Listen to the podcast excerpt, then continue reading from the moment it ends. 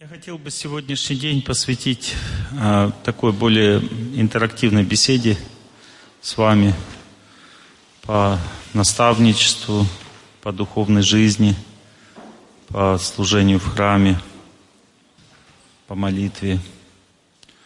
Поэтому именно на эти темы, то есть если вы будете задавать мне вопросы, что мне с сыном делать там и так далее, что можно спросить меня там в столовой, то я не буду на них отвечать. Вот. А вот именно ваше, ваше развитие по физической активности тоже. Ну, все, что связано с вашим развитием. Спрашивайте, я буду обстоятельно говорить об этом. Это будет тема нашей сегодняшней беседы. Не стесняйтесь, спрашивайте. Да? Вопрос? Ну, нужно сейчас с микрофоном работать, хорошо будет. В первую очередь я хочу поблагодарить вам и передать большой привет из Лондона, где там есть группа. Мы молимся по вашим... Вам понравилось на фестивале? Очень. Я прилетела тут из Тибета после Кайлаша, и у меня тут такая и реабилитация, и, и все в одном месте. Э, так, очень счастлива, что наконец передала привет, потому что просили люди. Я а, тоже, я думаю, что приеду как-нибудь к вам в Лондон туда, что меня mm. приглашают. Сейчас, правда, с визами, наверное, трудно будет, да, в России, русским? Ну, я получила только на две недели, так аккуратно. Uh-huh. Но мы будем ждать. Там же шенгенская виза не работает или работает еще шенген в Лондоне? Не? Я не знаю. А? Не работает, да? Угу. Да, и я хотела спросить, э, я про вас знаю, наверное, уже 5-6 лет. Сперва не смогла слушаться, а потом я умею имею удивительную учительницу Даля Беата Космоскайте, есть такая в Литве, вы знаете, наверное. И так через нее, так женственно просто подходили это знание, ну и я вот тут оказался. Но мой вопрос про как следить, как меня как-то я по натуре такая, но мне очень трудно это делать. И а я, что, что делать? Молиться? Э, наблюдать просто, за собой? И наблюдать за собой, и следить э, за чем, за, за, за учителем. Я должна очень а, строго... А, слушать, слушать, как да. он повторяет. Э, я должна очень строго себя держать, чтобы я осталась там на уровне ученика. И сейчас у меня уже есть там группа, людей. Я тоже, ну, как сказать, тренер по ребефингу. Но я порой себя так чувствую как-то не до конца. Понимаете, дело в том, что ученик, понятие, оно разное. То есть ученик не означает, что человек должен быть униженным перед старшим. Это не означает ученик. Ученик это человек, который очень сильно слушает и верит. Его вот, вот такая вот позиция не обязательно. То есть, если человек лидер по природе, он тоже может быть учеником, но ему не обязательно вот, вот на задних лапках прыгать. Я, допустим, как бы общаюсь с своим духовным учителем. А, я получил посвящение у него 22 года назад. Вот. И а, он считает меня старшим учеником.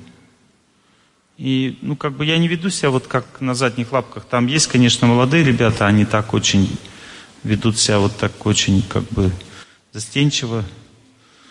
Но не обязательно. То есть важно просто в сердце иметь веру. Вот это очень сложно, потому что вера, она не бывает слепой. Ну, то есть бывает слепой, но она неэффективна, от нее ничего не, не меняется. Понимаете, вера всегда, она основана на опыте. То есть для того, чтобы опыт получить, человек должен изучать жизнь старшего, изучать его лекции, там какие-то труды, слушать молитву, вместе с ним молиться. Это постепенно, ну, то есть, понимаете, процесс познания, для нас процесс познания – это процесс, в котором мы изучаем какие-то книжки, да? Но в древней культуре процесс познания был совсем другой. Там даже не было магнитофонов, понимаете? Старший просто на ухо шептал молитву, и ученик, он потом по памяти, вспоминая эту молитву, он молился вместе с ним много лет, пытаясь медитировать, настраиваться на старшего и помнить его. Понимаете? То есть процесс познания очень сложный вот в этой, в этой связи, что надо понять такую вещь, что э, само по себе знание, оно имеет три стадии. Первая стадия – это познание, когда ты что-то где-то прочитал. Ну, то есть это информативное познание, оно находится на умственной платформе, оно судьбу не меняет. Оно просто ты принимаешь к сведению то, что ты слышал, принимаешь к сведению. Вот на этом слое, это умственный слой, и, и называется умники. То есть это не разумные люди, а умные люди. На этом слое находится 90% людей. Они просто читают и думают, что они уже об этом знают. Понимаете? Но это вот познание с помощью чтения, оно очень поверхностное, оно не меняет жизнь человека. Ну, прочитал, и все, имею в виду, что я это знаю, все. Но жизнь не меняется человек от этого. Он просто становится гордым от того, что я это знаю, и это знаю, и это знаю, все это я знаю. От этого ничего не меняется. Второй уровень познания – это когда человек получает какой-то опыт – ну, допустим, люди пришли, помолились, вот вместе повторяли, я желаю всем счастья. Они получили опыт. Что вот в результате этого опыта они получили? Они получили вдохновение. Ну, то есть, если кто-то там проспал э, целый час, я думаю, считаю, что даже опыта никакого нет. Он просто слышал, что многим помогает, и все, это опять же на первом уровне. Он ну, знает, что это помогает, все. На втором этапе познания человек получает опыт – в виде вдохновения, то есть у него есть вдохновение, ему это интересно делать, он уже ну, понимает, что от этого есть какой-то толк, у него есть понимание, что в сердце что-то меняется от этого. Вот. Но на втором, на втором этапе познания жизнь человека может поменяться. Но только если он понимает, что он на втором этапе познания. Это значит, что он не может сам культивировать этот процесс в одиночку. Вот вы сейчас проедете, разъедетесь через два дня, и многие из вас перестанут культивировать этот процесс, потому что, скорее всего, вы нашли, дошли до, до второго этапа познания. Второй этап познания означает, впечатление есть, чувство хорошее есть, внутреннее желание заниматься этим есть, но изменений в сердце таких сильных, чтобы потом это вот тебя жар, жарило изнутри, что ты хотел это все делать. Нет. Понимаете, и даже если человек доходит до второго этапа познания, он себя считает уже большим специалистом. Понимаете? Но веды объясняют, что это все просто предварительная стадия познания – Потому что познание на самом деле, изучение чего-то, это не читать и не участвовать. Когда человек действительно что-то познал в своем сердце, у него включается третий этап. Третий этап означает настолько глубокий опыт, что этот опыт не дает человеку жить просто так. Он не может уже без молитвы жить. Он не может без посещения храма жить. Он считает потерянным время в своей жизни. Поднимите руку, кто так живет, каждый день молится, считает потерянным время без молитв. Вот у этих уже людей реализованный опыт. Это называется третья стадия развития познания. Реализованный опыт. И во время реализованного опыта появляются многие-многие интересные вещи. В том числе очень глубокая убежденность в своем наставнике. Вот эта убежденность, можно как бы, а, некоторые люди говорят, Олег Геннадьевич, спасибо, вы поменяли мою жизнь. Это все хорошо. Но если вы сами начнете менять свою жизнь, вы говорите, Олег Геннадьевич, спасибо, я теперь сам меняю свою жизнь. Вот это уже другое дело. Вы поменяли мою жизнь, это второй этап познания. То есть человек подключен к наушникам. Он слушает и вдохновляется, слушает, вдохновляется, слушает, вдохновляется, слушает, вдохновляется. На второй стадии познания человеку нужно общение. Причем общение бывает два вида. Есть общение через наушники, да, со старшим, есть общение со старшим, а есть общение с равными. Так вот запомните, что общение со старшим вдохновляет человека на духовную жизнь, а общение с равными закрепляет его на духовной жизни. Когда наступает плохой период жизни, человек даже слушая старшего не вдохновляется и начинает считать, что он не способен заниматься такой практикой. Ему кажется, что он не способен заниматься такой практикой. Потому что просто на него надавливает время.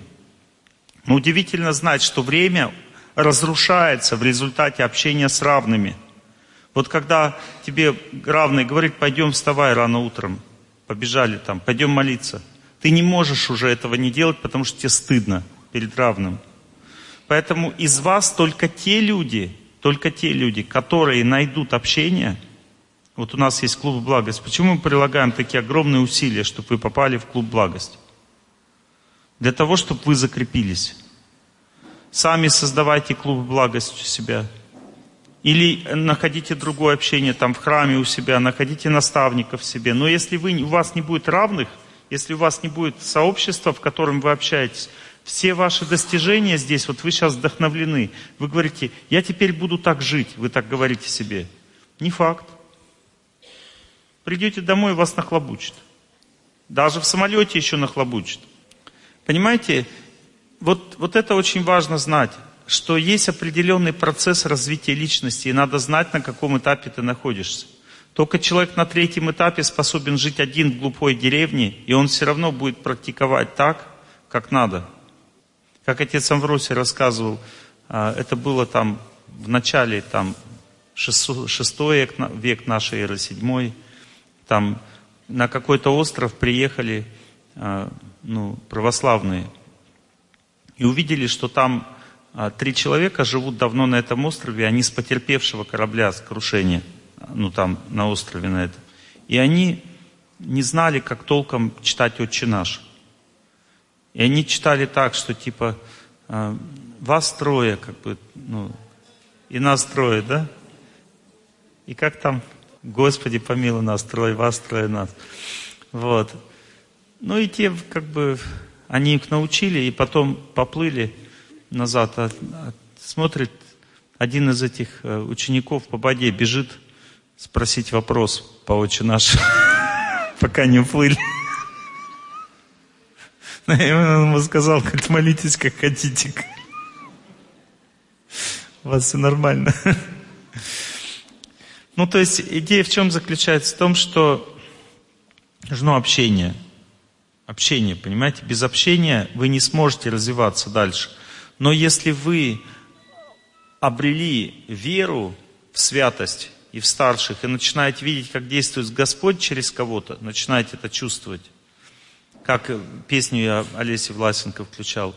«А, «Ваш путь мне неведом, куда летите вы? Но я за вами, за вами следом». Да? И так далее. И желание служить старшему, желание как бы слушать его наставления, желание выполнять то, что он сказал. Это является уже реализованным знанием. И эта реализация касается не только отношений со старшими, также есть реализованное знание в отношениях с судьбой. Вот вы, допустим, мне говорите все одно и то же. Олег Геннадьевич, я молилась, все нормально, а тут что-то со мной произошло, у меня нет сил, там и так далее. Ну, то есть я объясняю вам, что когда наваливается время, оно забирает силы, забирает веру, забирает энтузиазм, у вас не хватает возможностей, вы перестаете верить, верить свое в себя. Это все просто потому, что наваливается время. И вы все равно не можете это диагностировать. Вы начинаете себе это объяснять по-другому. Вы говорите, наверное, что-то со мной случилось. А может быть, меня сглазили. А может, я болею. А может быть, это не мое. Все, что я делала. Почему я вот прогрессировала, тут раз, и мне хуже стало. Я не могу даже молитву читать. Поднимите руку, у кого так произошло. Да, и вы спрашиваете, что такое? А вот это что такое, это то как раз то такое, которое и есть. То есть это вот и есть время, которое на вас навалилось и забрала у вас силы. А вы как раз и тренировались для того, чтобы с ним бороться. И вы должны были диагностировать этот момент, что на вас напрягился плохой период. И теперь надо продолжать практиковать. Понимаете? Но если вы потеряли энтузиазм, потеряли силу, потеряли веру, что вам может помочь? Старшего вы слушаете, все равно ничего не помогает. Вам может помочь только общение, отношения могут помочь. Понимаете? Вот это вот то, что я вам хочу сказать по поводу того, я старшая или я младшая или не младшая. Это этапы свои имеет. Сначала вы просто имеете в виду, что говорят старшие. Потом дальше они вас вдохновляют своими словами. А потом третий этап у вас появляется твердая сила внутренняя, вера в то, что старший делает. Вы четко понимаете, что это работает. Понимаете? У вас есть чувство внутреннее в сердце. Также по поводу Священного Писания, тоже вы его изучаете.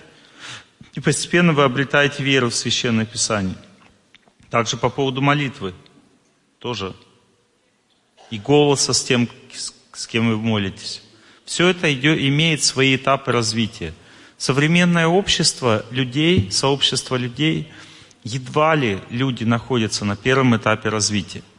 И так как люди не понимают, что такое процесс познания, вы приезжаете, допустим, куда-то домой и говорите, так, там было так классно, и вам люди говорят, да, да, и там классно, и здесь классно. Везде классно. Вы не сможете просто словами им передать то, что вы почувствовали здесь. Это невозможно. Потому что э, само восприятие мира сейчас у людей такое, что они не способны глубоко воспринимать. Информации много, вот, и они еще читают много негатива. Допустим, вы расскажете, что здесь было, они наберут в интернет там фамилию Тарсунов там, и начнут сплетни все собирать. Потом скажут, ага, ну я понял, что там было. Почему? Потому что вот такой, такой сейчас так устроен, сейчас так люди живут, понимаете? И поэтому не нужно лазить в интернет. Это все просто сплетни. Понимаете, там нет правды. Правда находится в искренних отношениях. Сходите в храм, поговорите с наставником, перенимайте правду у добрых, чистых, честных людей. Вот это вот правда. А все остальное, все, что там валится на вас из средств массовой информации, там нет правды. Потому что даже если это истина, то она какой инстанции, понимаете? То есть, если вы узнали, что вот так вот, кто вам даст это знание глубже в сердце? Ну, допустим, вы узнали, что так надо, вот надо упражнение вот так делать. А кто вам даст это в сердце глубоко? Как вы это сможете узнать? Никак. Потому что на первой стадии человек знакомится с чем-то, потом ему нужно общение, а потом реализованный опыт. То же самое, допустим, вы познакомились друг с другом в интернет.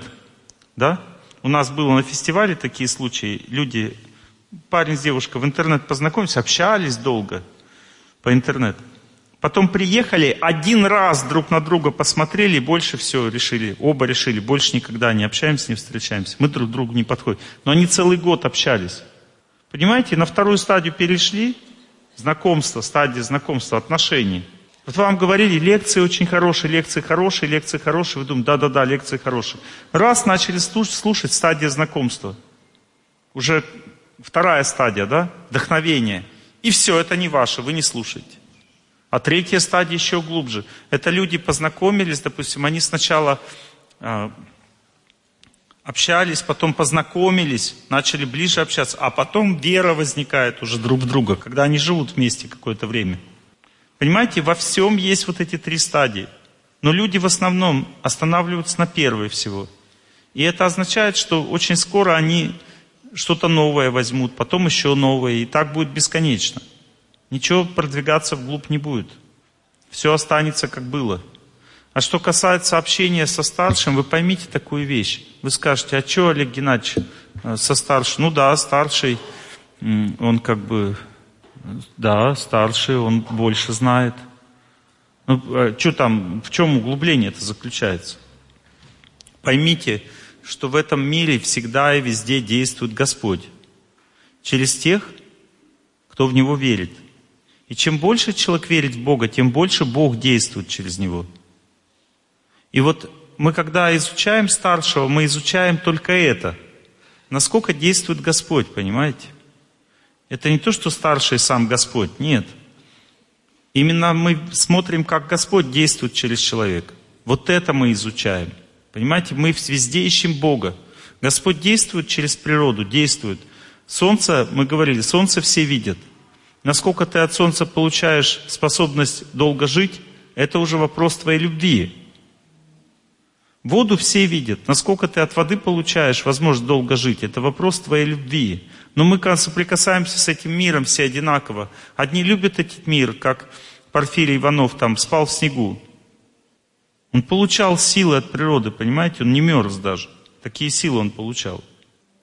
А другие не могут даже на улицу выйти, кашлять сразу начинают. Почему? Потому что у них нет контакта с природой нормального. Негативный контакт. Это же тоже вопрос познания. Я знаю, что у природы нет плохой погоды. На всякий случай оденусь. На каком уровне контакт с природой? На первом. Прочитал, что у природы нет плохой погоды. Да, у природы нет плохой погоды, хорошо. Но тогда научись так на природе быть, чтобы не болеть. Можешь? Нет. Значит, тогда следующий этап не пройдешь, потому что есть три этапа. Сначала ты получаешь силы от природы и не болеешь, а потом на втором этапе что происходит?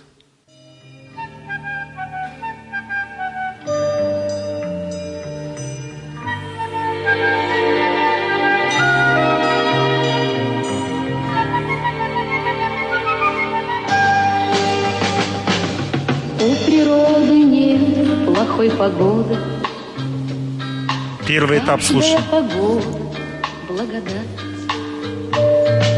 Дождь и снег, любое время года Надо благодарно принимать. Второй этап. Звуки душевной непогоды В сердце одиночество печать И бессонниц горестные всходы Надо благодарно принимать Надо благодарно принимать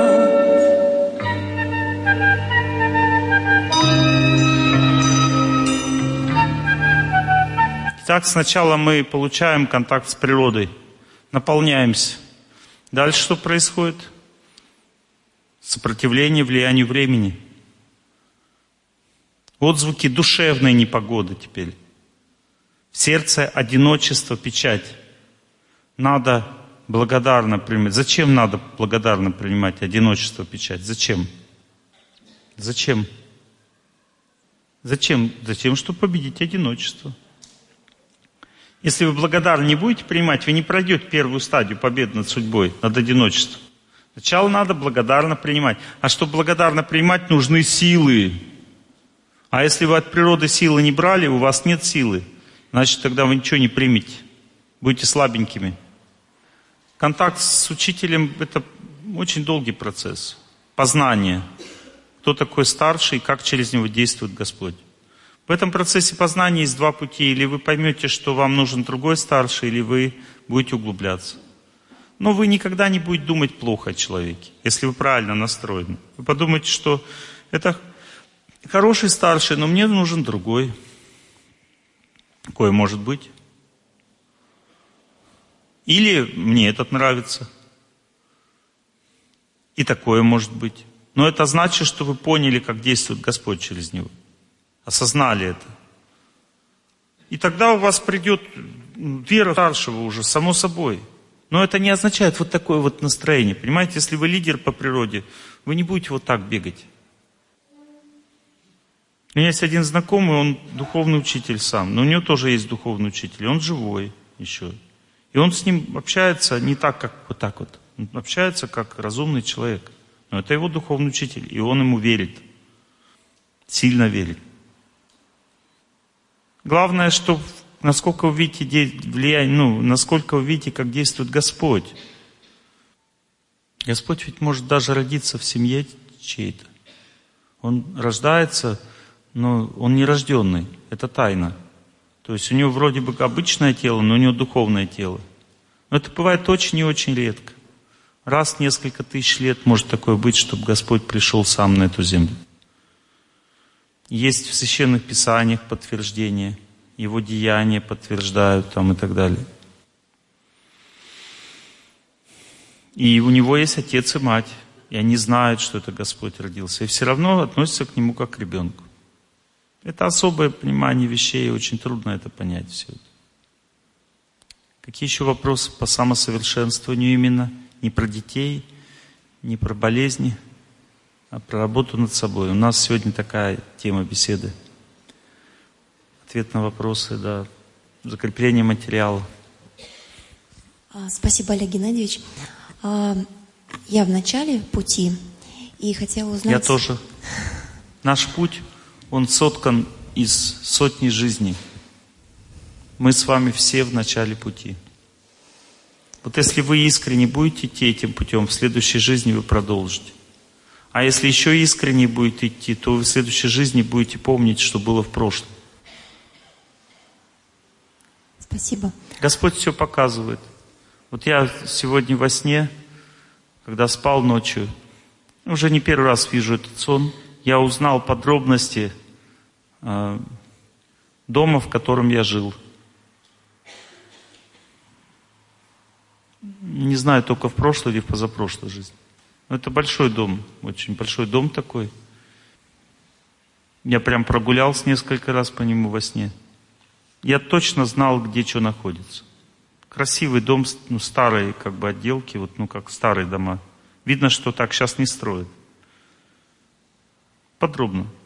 Господь все, там все в сердце есть, все знание. И в том числе знание о твоем духовном развитии тоже в сердце остается. У меня вопрос такой. А, как вы уже отметили, что наши близкие готовы встретить нас в свои колючие объятия. Колючие? И, колючие, да. И сейчас уже посыпались и смс, и сообщения. Они чувствуют окончание фестиваля. И у меня еще маленький ребенок. И друзей, вот, и наставника еще в моем городе нет. Как бы вы посоветовали мне...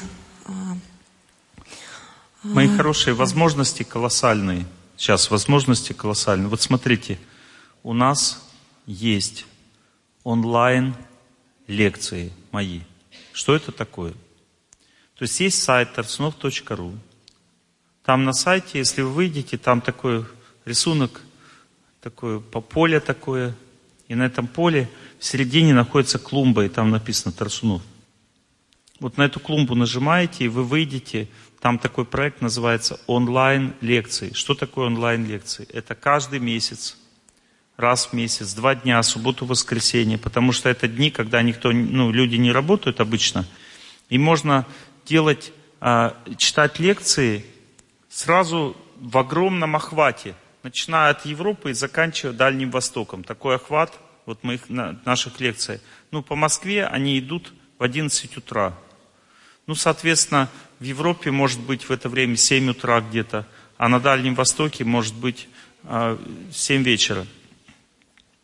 Понимаете, что это такое? Это то, что вы можете из дома или собрав группу какую-то. Если вы собираете группу, то я сразу всю группу вижу, а если группа больше 10 человек, то я за две лекции, которые я читаю субботу-воскресенье, обязательно одного из вас спрошу, поговорю прямо с ним. То есть я включаюсь в прямой эфир.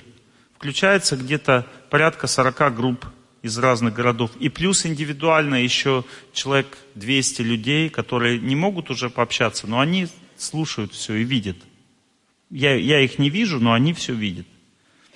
Если вы, допустим, не можете группу собрать и включиться, группу собрали вот с компьютера, с камеры, мы вам объясним, как подключиться, все. И всю группу я буду видеть перед собой, всю лекцию. Если вы в носу почеш, поковыряете, я вам скажу. Не ковыряйтесь в носу, слушайте лекцию. Вот. Ну, то есть, очень живой контакт. Если я вот, допустим, сзади там не с трудом уже вижу людей, то там я вижу всех очень явно, потому что, ну, все близко на камере. Все люди, люди хорошо видны. Идет живое общение. Оно длится три часа. И там обсуждаются более серьезные вопросы, не такие, как я обычно в городах читаю лекции, а более глубокие темы разбираются онлайн. Вот следующие онлайн лекции будут какого суббота, воскресенье, там пятое, шестое, какие числа? А? Шестое, седьмое, вот будет у меня в 11 часов утра, будут онлайн лекции. Можно, это платные лекции, но там они стоят, по-моему, 300 рублей за лекцию. Не так дорого. Вот. Можно подключиться самим, а можно группу собрать. Вы можете сами, любой из вас, группу у себя собрать дома прямо и смотреть все вместе. Вот это хороший способ поддерживать себя, общаться. У нас также онлайн будут два раза в год, как минимум два раза в год онлайн. Ретриты, молитвенные ретриты для всех желающих. Это тоже вот такие вот две лекции, то есть по три часа, там мы час молимся на каждой лекции, но и два часа еще общения дополнительно. Кто из вас был, вот мы первый раз молитвенный ретрит такой проводили онлайн, кто из вас был на этом ретрите? Понравилось вам? Вот видите, вот так можно поддерживать прямо со мной контакт. А есть еще молитвенные ретриты в клубах благости. Они проходят раз 5-6 в год. То есть тоже все клубы благости собираются, я их вижу, и понеслась. И настройку даем, и молитва. Это не я желаю всем счастья, мы повторяем, а все молятся, каждый в своей вере. То есть у нас сейчас вот в современном мире возможность общаться колоссальная. Вот представьте, допустим, вы можете у себя дома организовать клуб благости. И люди, которые мои лекции слушают, какой у вас город или что у вас, как называется? А? Да здрасте, Рига. у нас есть клуб благость даже в Риге. Чего вы тут жалуетесь на несчастную жизнь? Я думал, вы в, из каком-то там э, Закурюбкина, там голый город какой-нибудь. Там ключевое слово, что я с маленьким ребенком, и как раз на такие встречи с ребенком не пойдешь. Да. Ну хорошо, в онлайн-лекции включайтесь в мои, то есть в Риге есть клуб «Благость», приходите на клуб «Благость». Я приезжаю в Ригу два раза в год точно, как бы читать лекции. Ну, то есть возможности общения колоссальные, особенно в Риге там у вас. Ну, то есть можно из дома со мной общаться, можно приходить. Бывает такое, что у кого маленький городок, э, такой, никогда туда и не приеду. И клуба благость нет. У кого такое? Вот все сами сделайте клуб благость у себя в городке. И у вас люди соберутся. Почему? Потому что если мы узнаем, что у вас в городке клуб благость, мы всем, кто люди, всем людям, которые у нас в группах в контактах висят, из вашего городка будет донесена информация, что вы организатор этого клуба, и к вам все будут звонить. А можно я к вам в гости приду? И все. И к вам будут приходить все домой. Даже вам ходить никуда не надо. Так ведь? Так, у нас вот кто организаторы клуба благость? Поднимите руку. Вот они сидят. Можете с ним пообщаться, они вам расскажут, как что делать. Возможности колоссальные для общения. Было бы желание. Но было бы, но было бы желание, придут тебе, придут тебе и знания.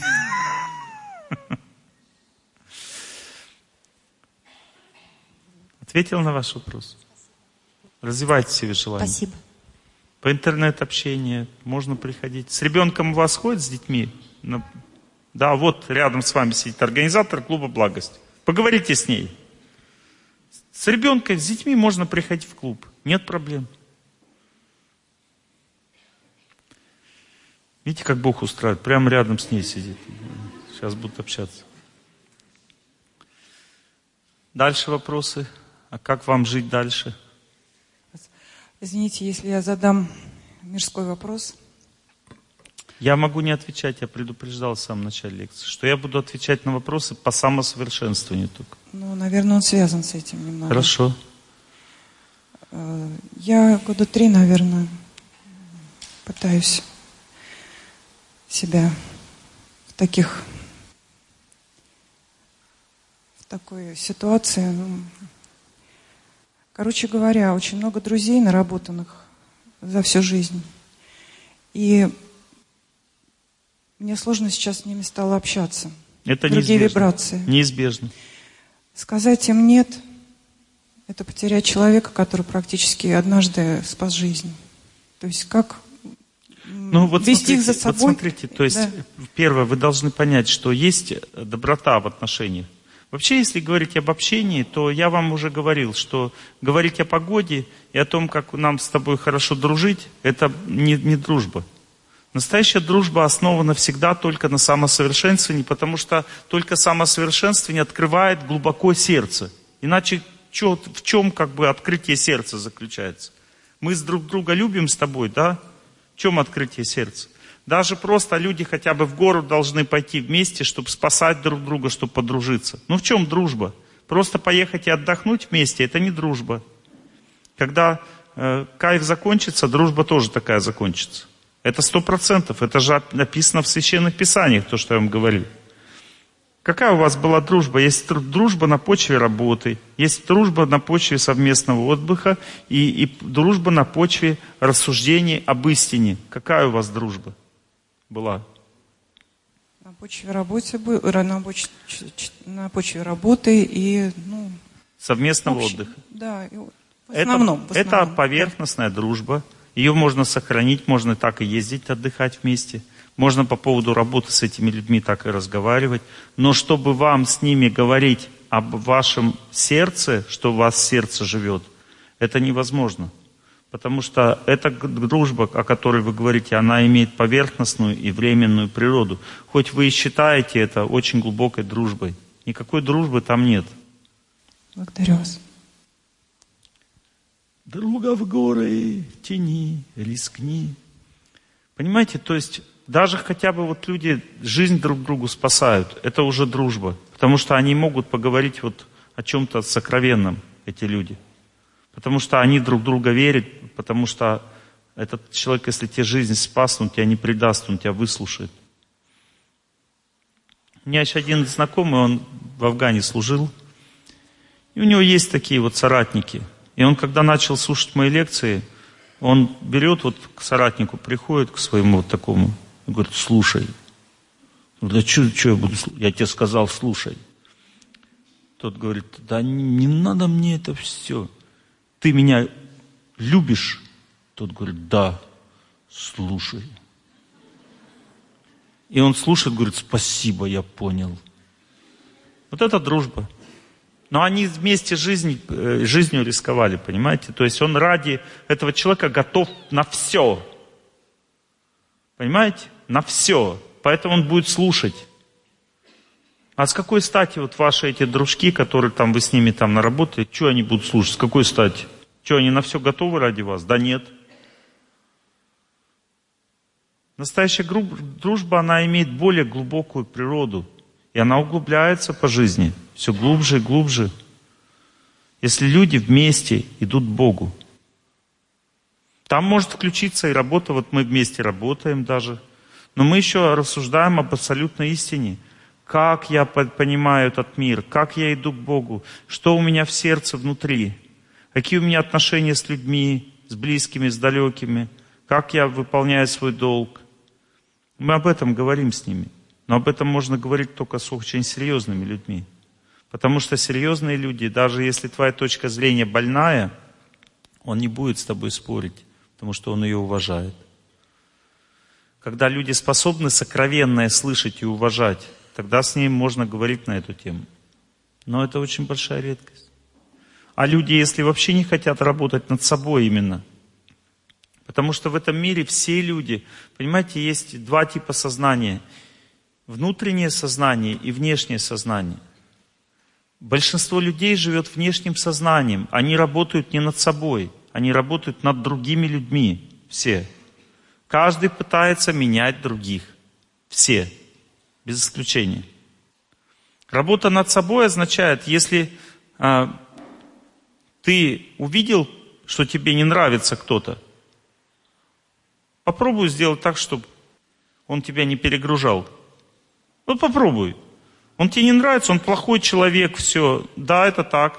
Но ты сделай так, чтобы ты спокойно к нему по-доброму относился. Вот сделай. Это называется работа над собой.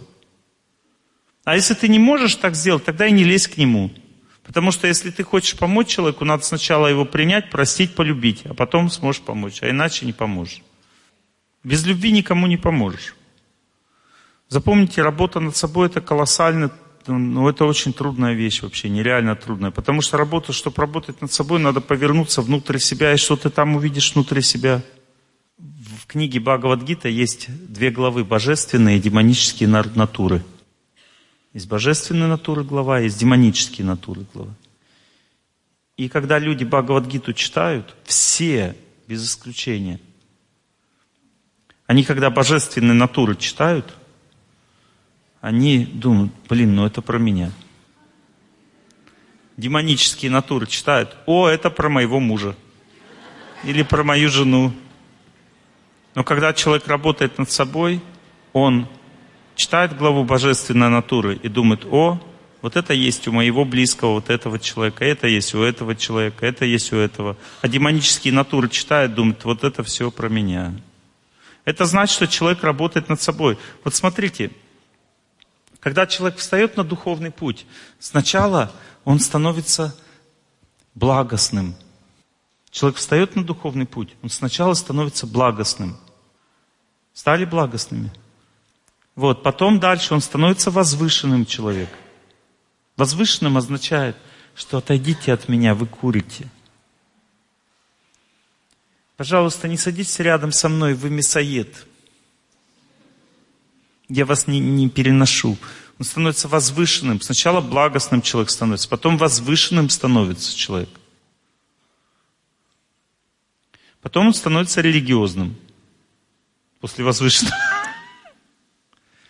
Потом он становится смиренным. Потом он становится грешником. Потом он становится рабом Божьим. И потом он становится душой. Понимаете, чем ближе к душе, тем меньше человек себя чувствует. Меньшим. Но сначала человек встает на духовный путь, и он становится сначала хорошим человеком, а потом возвышенным. И вот это возвышенное, когда он становится от стадии фанатизма, вот там всех убивают, вот на этой стадии. Когда дальше человек идет, и вот на этой стадии возвышенно человек еще не начал смотреть внутрь. А вот когда он стал религиозным человеком, означает совестливым. Совестливым. Вот это на этой стадии человек начал смотреть внутрь себя. И что он там увидел внутри себя? Увидел, что у него много трудностей в жизни, много проблем. Потом он, когда глубже внутрь смотрит, он больше еще проблем видит, еще глубже, еще больше – и только тогда он начинает принимать духовного учителя, потому что духовный учитель это не тот, кто будет тебе рассказывать, вот Олег Геннадьевич, вот сюда или сюда, давайте, выбирайте, куда мне. Мне на этой работе остаться или на этой? С этим мужиком жить или с этим? Духовному учителю не такие вопросы задают. Его спрашивают, как мне победить свою гордость? Как мне простить? Как мне молиться? Понимаете, духовный учитель это не справочный автомат по решению моих проблем. Это человек, который вам дает наставления, и вы его, их выполняете.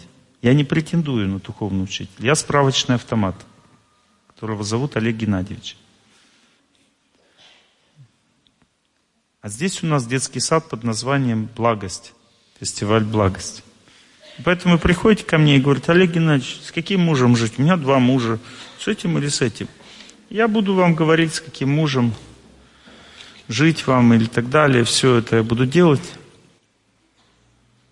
Что у нас другие отношения.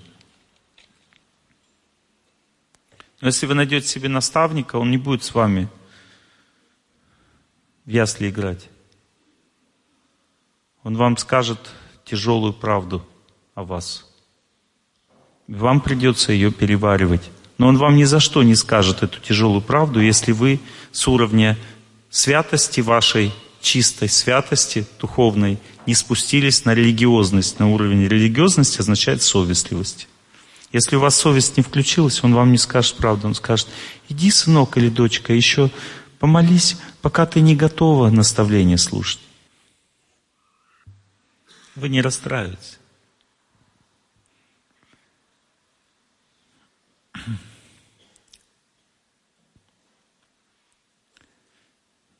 Я ответил на ваш вопрос или нет? Надо идти вперед. Неважно, вот как ты чувствуешь себя, как ты, вот иди вперед и иди, иди, развивайся как личность, потому что для этого нужна жизнь, потом ты еще будешь жить в этом мире, еще, и ты опять будешь идти вперед. Смысл этой жизни это не квартира, не машина, не семья. Смысл этой жизни это вот это погружение в сердце, отношение с собой, увидеть свои грехи, дальше стать смиренным и дальше увидеть, что ты вечная душа. Чем меньше тебе человек себя чувствует, это не значит, что он униженный, понимаете? Вот это очень важно понять. Человек, когда себя маленьким чувствует, можно так жить? Нет. Типа я маленький, я здесь беспомощный. Нет, так жить невозможно. Чтобы чувствовать себя беспомощным, надо чувствовать могущество Бога рядом с собой и способность менять твою жизнь. Как человек, который чувствует себя беспомощным, параллельно должен чувствовать, что он обладает огромной силой, если он вместе с Богом. Огромной силой. Вот тогда человек себя чувствует уверенно. Понимаете, когда человек чувствует себя беспомощным, жалким и ничтожным, и униженным, это не вера в Бога. Верующий в Бога человек очень сильную позицию в жизни имеет, но не считает, что это его заслуга. То есть чувствовать себя маленьким не означает э, говорить, что я ничего ни на, ни на что не способен. Человек должен быть на все способен. Он должен выполнять свой долг. Он должен тащить за собой детей, семью. Он должен трудиться. Он должен побеждать судьбу. Человек реально должен это делать. Но своими силами это невозможно сделать. Если ты чувствуешь свою зависимость от Бога, от этой природы, от этих сил – как люди сражались в древние времена. Они брали меч и говорят, Господи, Ты всем управляешь. Я ради Тебя буду сражаться. Сколько могу, дай мне силы, вдохнови. Я за Тебя сражаюсь. Я хочу веру сохранить, чтобы не разбазарили ее враги. Я ради Тебя живу и хочу погибнуть ради Тебя. Видите, вот чтобы погибнуть ради Бога, для этого же надо быть на таком уровне находиться, чтобы знать, что дальше с тобой будет. Потому что люди, которые в момент смерти за Бога погибают, они уходят как минимум на высшие планеты, и там совсем другие условия для жизни и развития. Там живые существа живут, даже просто живут в сотни раз больше. Вот если мы здесь в среднем, можно сказать, 100 лет, да, то там будет 10 тысяч лет на высших планетах. Это описано в Ведах.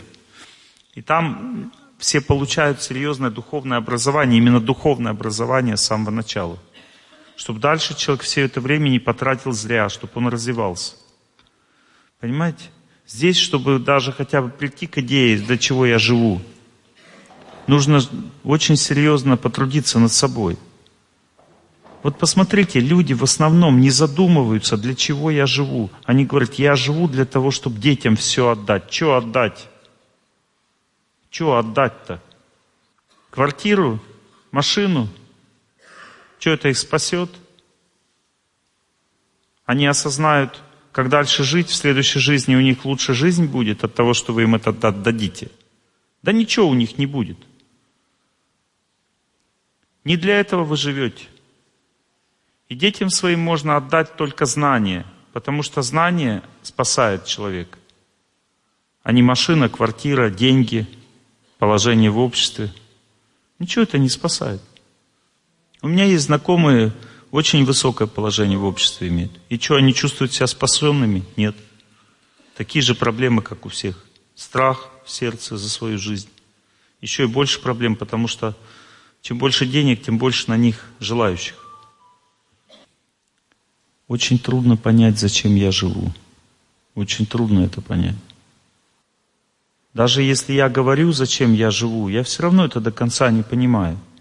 Потому что до конца понимают только те, которые заточены просто на этот путь. Заточены. Я таких людей видел.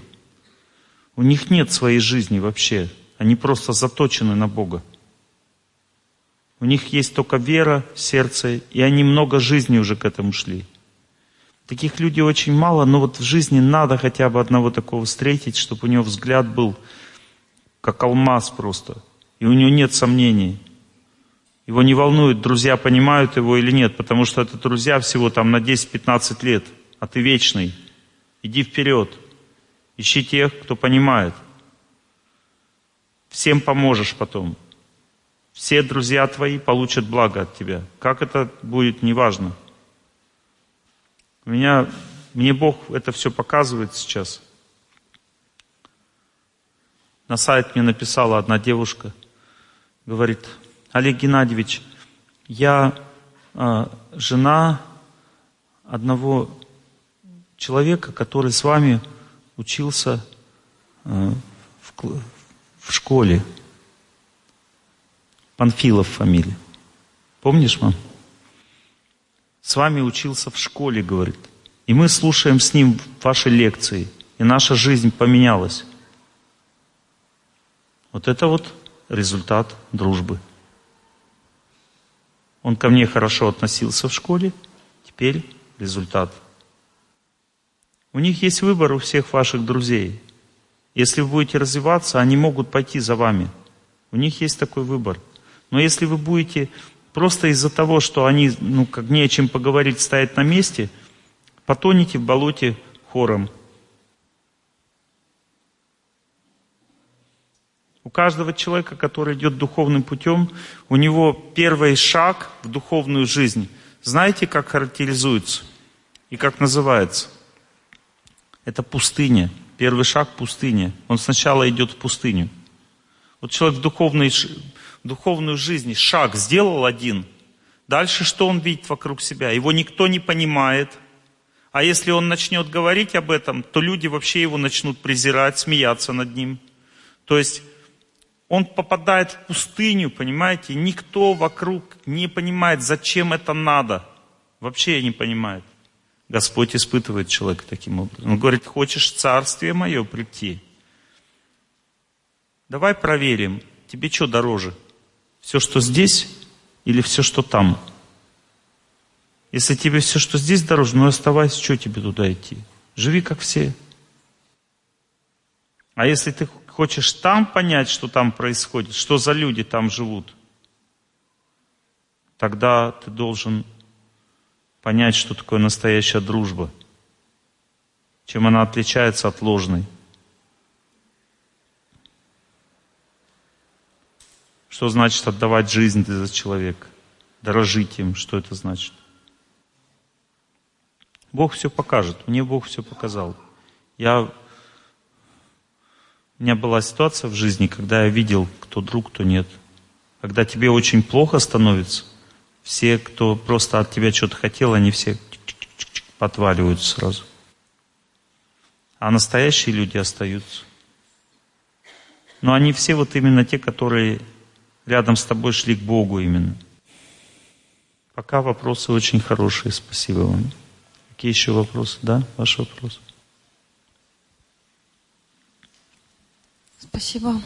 Хотела спросить, э, муж не хочет идти по духовному пути, говорит, что ему очень трудно слушать ваши лекции, на благость ездить. Вообще этот просто в скандал переходит и ну, не хочет выделять средства на это. А, я уже второй раз, мне очень нравится. И давно слушаю ваши лекции, около пяти-шести лет.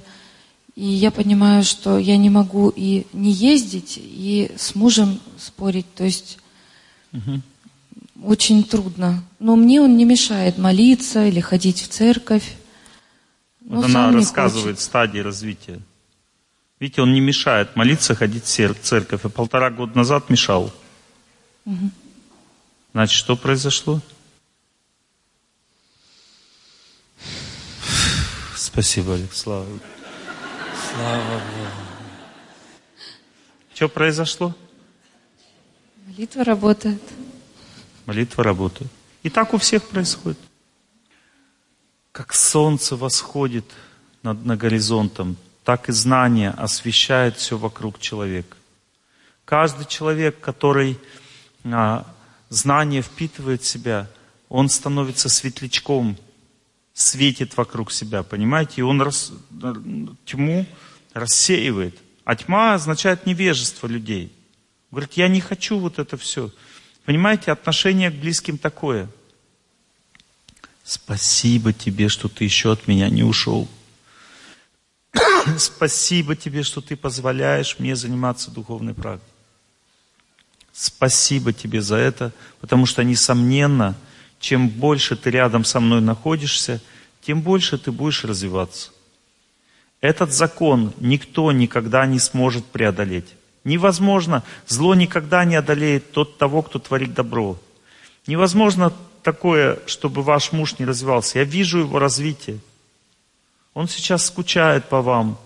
Он думает, может мне поехать в следующий раз. Вот она там счастливо себя чувствует, а я здесь один без нее. Он так сейчас думает, у него сейчас такие мысли. Он вам говорил, когда вы созванивались? Он говорил, что скучает, что заболел.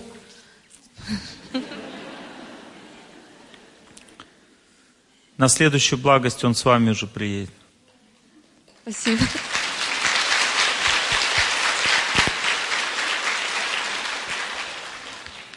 Никогда не бывает так, чтобы человек менялся. Но также никогда не бывает так, чтобы человек, который рядом с тобой, ну, чтобы ты был доволен тем, кто меняется рядом с тобой. Никогда так не бывает.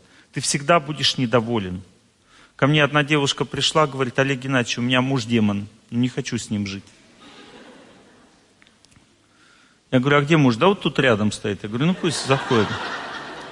Заходит такой мужчина, смиренный такой. Я говорю, что она вас задолбала уже? Он говорит, ну да, Олег Геннадьевич. Я говорю, ты молитву уже начал читать, как она говорит. Курить почти бросил. Лекции ваши слушаю. Правда, тяжело все идет, конечно. Она-то у меня святая, конечно.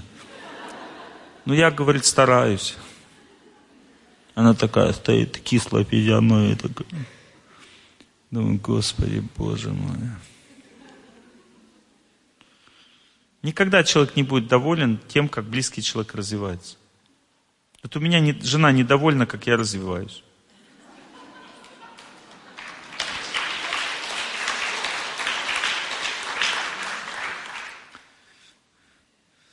У нее, у нее такие сверхспособности организовались у моей жены, вот такие сверхспособности. Если я, не дай бог, заглядываю в интернет, смотреть новости, она тут же заходит ко мне – и закрывает компьютер. Говорит, надо молиться, ты что? Зачем ты это смотришь? Я просто смеюсь, я, не, не, я никак не понимаю, как это происходит вообще. Как человек может точно знать, вот когда я на секунду только открываю компьютер, тут же заходит сразу. Она говорит, позорище, тебя люди слушают. Что ты им можешь дать, если ты смотришь этот интернет. Представляете? Никогда близкий человек не будет доволен. Ты хоть сколько что делаешь. Так Бог устроил специально, чтобы мы развивались. И я очень благодарен Господу, что Он а, через жену дает мне возможность понять себя, с другой стороны посмотреть на себя. Иногда я срываюсь. Отстань от меня, говорю, дай мне спокойно жить. Она подходит ко мне и говорит, а я тебе что, мешаю жить? Я хочу, чтобы ты к Богу вернулся.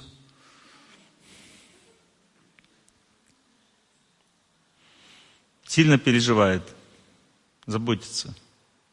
Нет предела совершенству. Вы знаете, что в духовном мире Господь имеет две ипостаси, женскую и мужскую. И там описано, что женская ипостась – тоже ругает своего мужа там в духовном мире. Тоже следит за ним. Это все из духовного мира идет. Отношения в этом мире, в этом мире, отношения между мужчиной и женщиной, они являются копией отношений духовных. Но только мы их неправильно оцениваем. Там тоже есть споры, раздоры в духовном мире, но они имеют другую природу, бескорыстную. Понимаете? И нам это понять невозможно. Всегда женщина это же основа, это сердце мужа. Она всегда будет видеть несовершенство в своем близком человеке. Всегда будет стремиться к тому, чтобы он стал совершенным. И поэтому, когда жена тебя пилит, это великое благо. Но понять это невозможно. Вот здесь, в этом мире, полностью понять невозможно.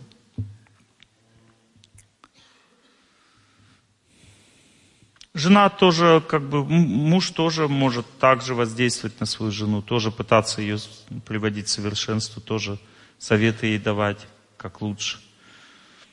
Учитесь видеть Бога во всем. Бог вас испытывает, где вот девушка, с которой? Вас испытывает Господь. Вы в прошлой жизни ну, не помните себя. Я, я чувствую вашу прошлую жизнь. Я не то, что я вижу прям полностью, я ее чувствую. Вы в прошлой жизни были очень упертые, вы не хотели к Богу идти, очень упертые были, как бы Фома неверующая такая, знаете. Вот. И в конце жизни только вы начали интересоваться. И в этой жизни Бог сохранил вам это знание, поэтому вы опять пришли к тому, что начали развиваться. И вот за свою упертость в прошлой жизни Бог вам показывает вашу упертость через вашего мужа сейчас. Он такой вот упертый, упертый, думаю, Господи, как это вообще? Но вы это сами с собой спорите, понимаете? Вот люди, когда в близком человеке видят, Господи, как вообще? Они, ну, они спорят со своим же с прошлым, понимаете? Вот это удивительно видеть со стороны. Если ты чувствуешь прошлое человека, он человек говорит, ну, я вообще не могу. А я смотрю, он такой, он такой же был в прошлой жизни. И он со своим прошлым же спорит, понимаете, человек. Удивительно вообще этот мир построен. Удивительно. Нам так, мы так не можем переносить себя в прошлом. Господи, как можно быть таким человеком? Ну ты же был таким человеком, как можно? Вот так и можно. Не сомневайтесь в том, что вам дано то, что вы имели. Не думайте, что что-то другое. Бог никогда не дает чужое. Еще три года помучаетесь, и он встанет на путь самосовершенствия. Это будет милость Бога для вас. Ну, примерно три года. Если будете плохо практиковать, то пять лет или еще больше.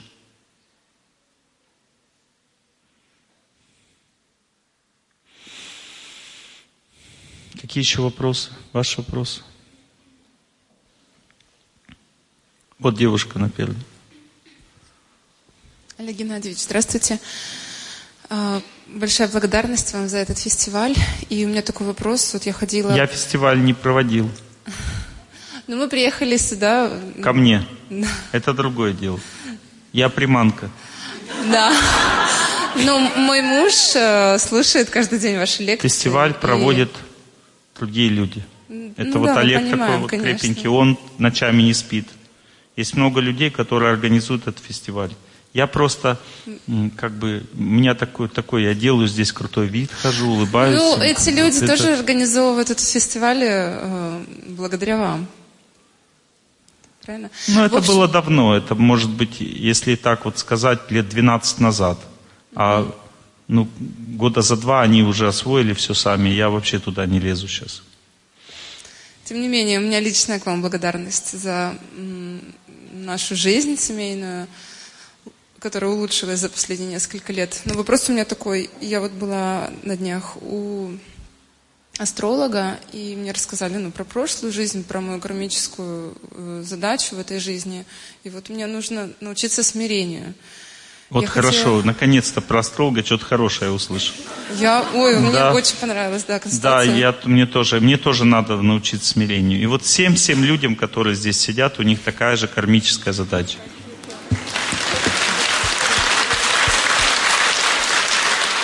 Так, и?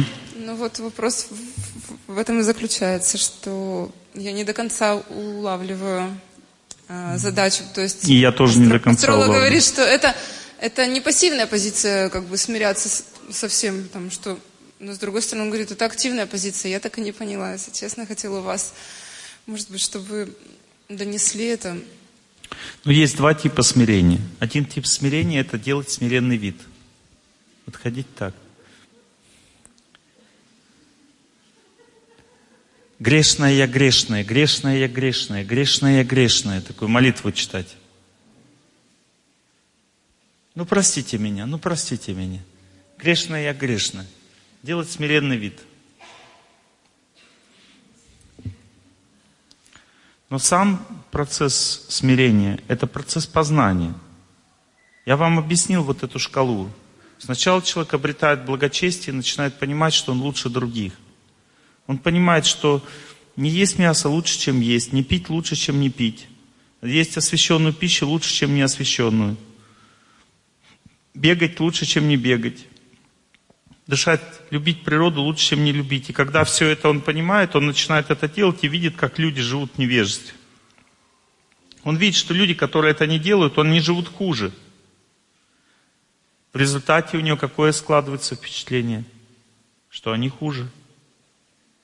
Первая стадия развития, человек начинает делать правильные вещи, и он начинает видеть, что все вокруг хуже. Потом дальше проходит немного времени, и он понимает, что он избранный. Вот он идет путем истины, а все остальные чем занимаются? Смотрит Шварценеггера, да? Вот. А я, как бы, мне ничего не надо, не ем я шоколада, понимаете? То есть он как стал таким очень возвышенным. Дальше человек поверил в Бога и пошел в храм. Ему там говорят, ты раб Божий, ты невозвышенный. Он говорит, в смысле?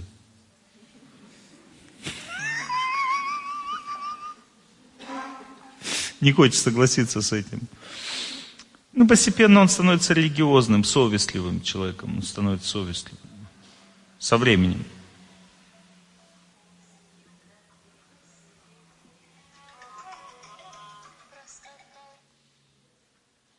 Со временем он становится совестливым. Со временем человек.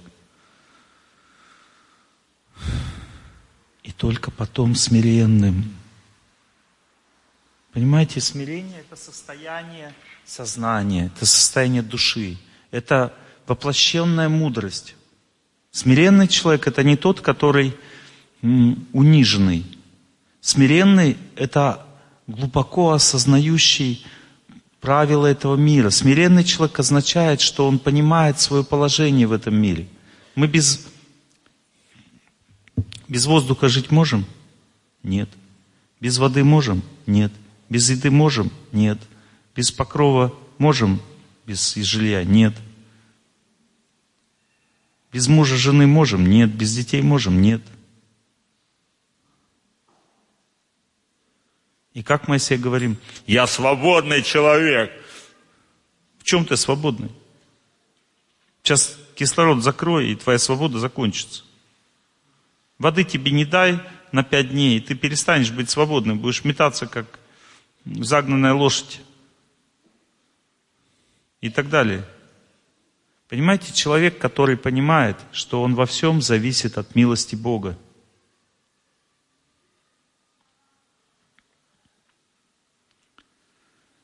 Была такая история, супруга Господа подходит к Господу и говорит, я муравья в, коров, в спичном коробке держу три дня. Ты говоришь, что ты о всех заботишь. Как ты о нем позаботился? Он говорит, открой спичный коробок. Она открывает, говорит, посмотри в уголок. Она смотрит, там рисинка лежит. А в другой посмотри, а там капелька росы. Говорю, откуда они взялись? Говорит, я заранее положил.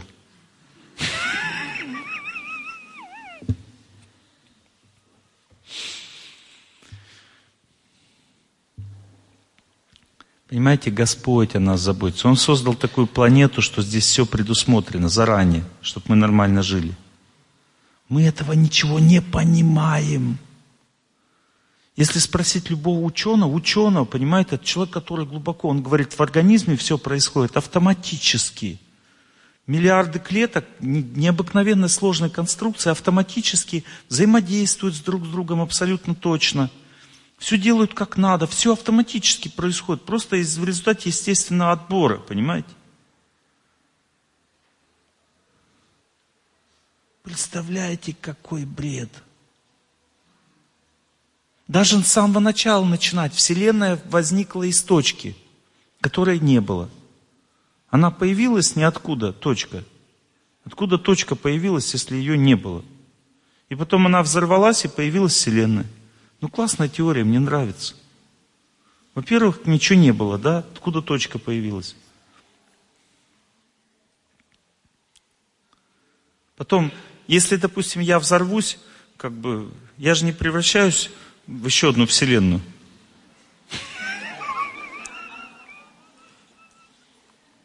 Представляете, я взорвался и всю землю расплющило.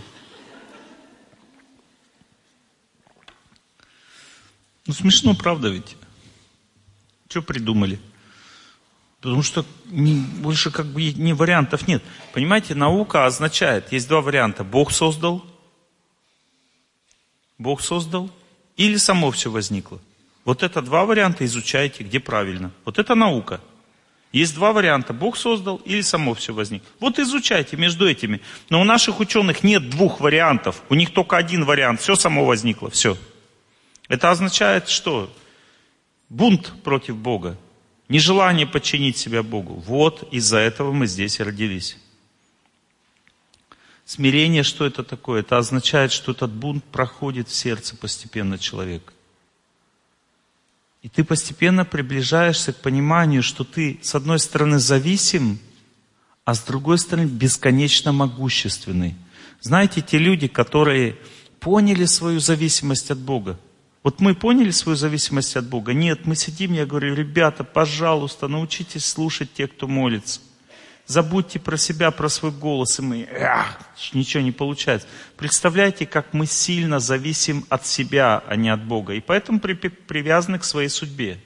И поэтому судьба нас мучает. Что же такое свобода-то на самом деле?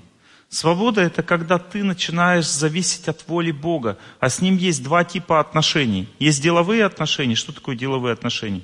Что, что положено, то и получи. Это деловые отношения с Богом. А вторые отношения – это личные отношения. Они строятся из любви. Личные отношения означают любовь. Не что положено, а ты для меня близкий человек, и тебе будет больше, чем положено. Это любовь.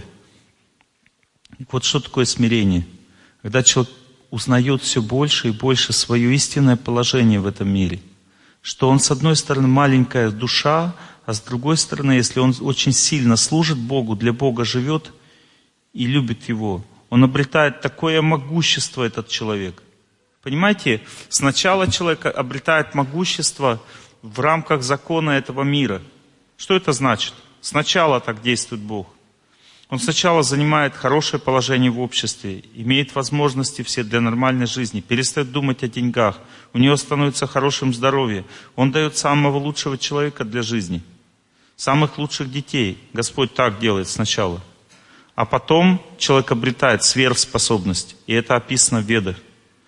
Он обретает способность менять размеры своего тела, становиться легким, легче воздуха, может двигаться по воздуху, обретает способности чувствовать мысли других людей, обретает способности излечивать людей и себя, обретает способности сверхсилы. То есть он может на себе держать там тонну и не будет чувствовать, что он устал.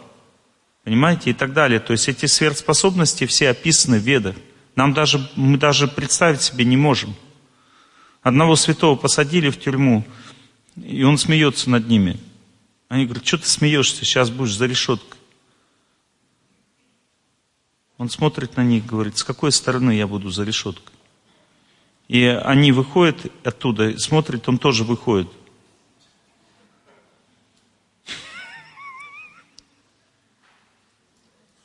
Его невозможно посадить за решетку, потому что он может сквозь стены ходить. Как ты его посадишь за решетку?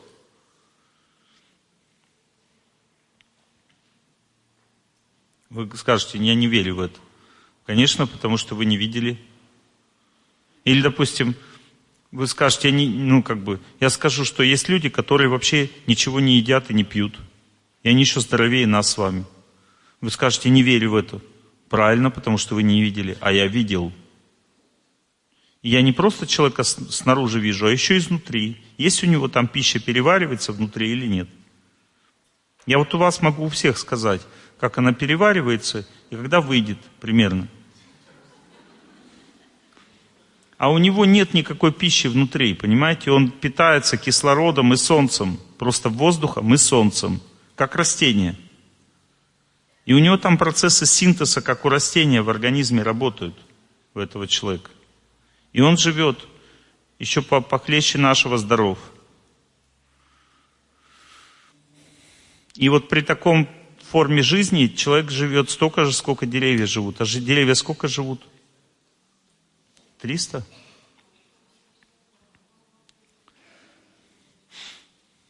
Я могу возраст дерева определять, глядя на него.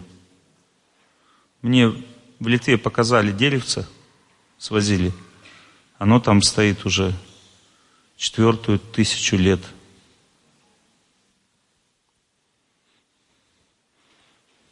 И вот так может жить такой человек. Нам это постижимо? Нет. Смирение – это процесс развития человека.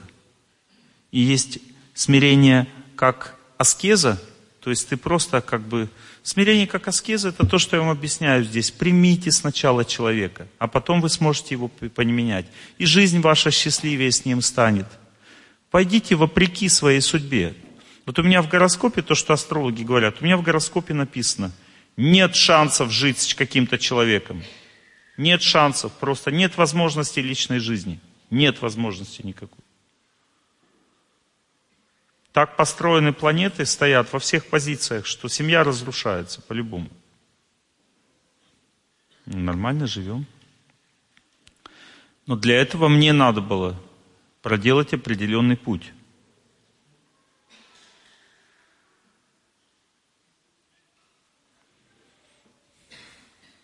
Это путь познания этого мира. Можно или нет? Это вызов. Можно или нет жить? Можно, и можно жить счастливо.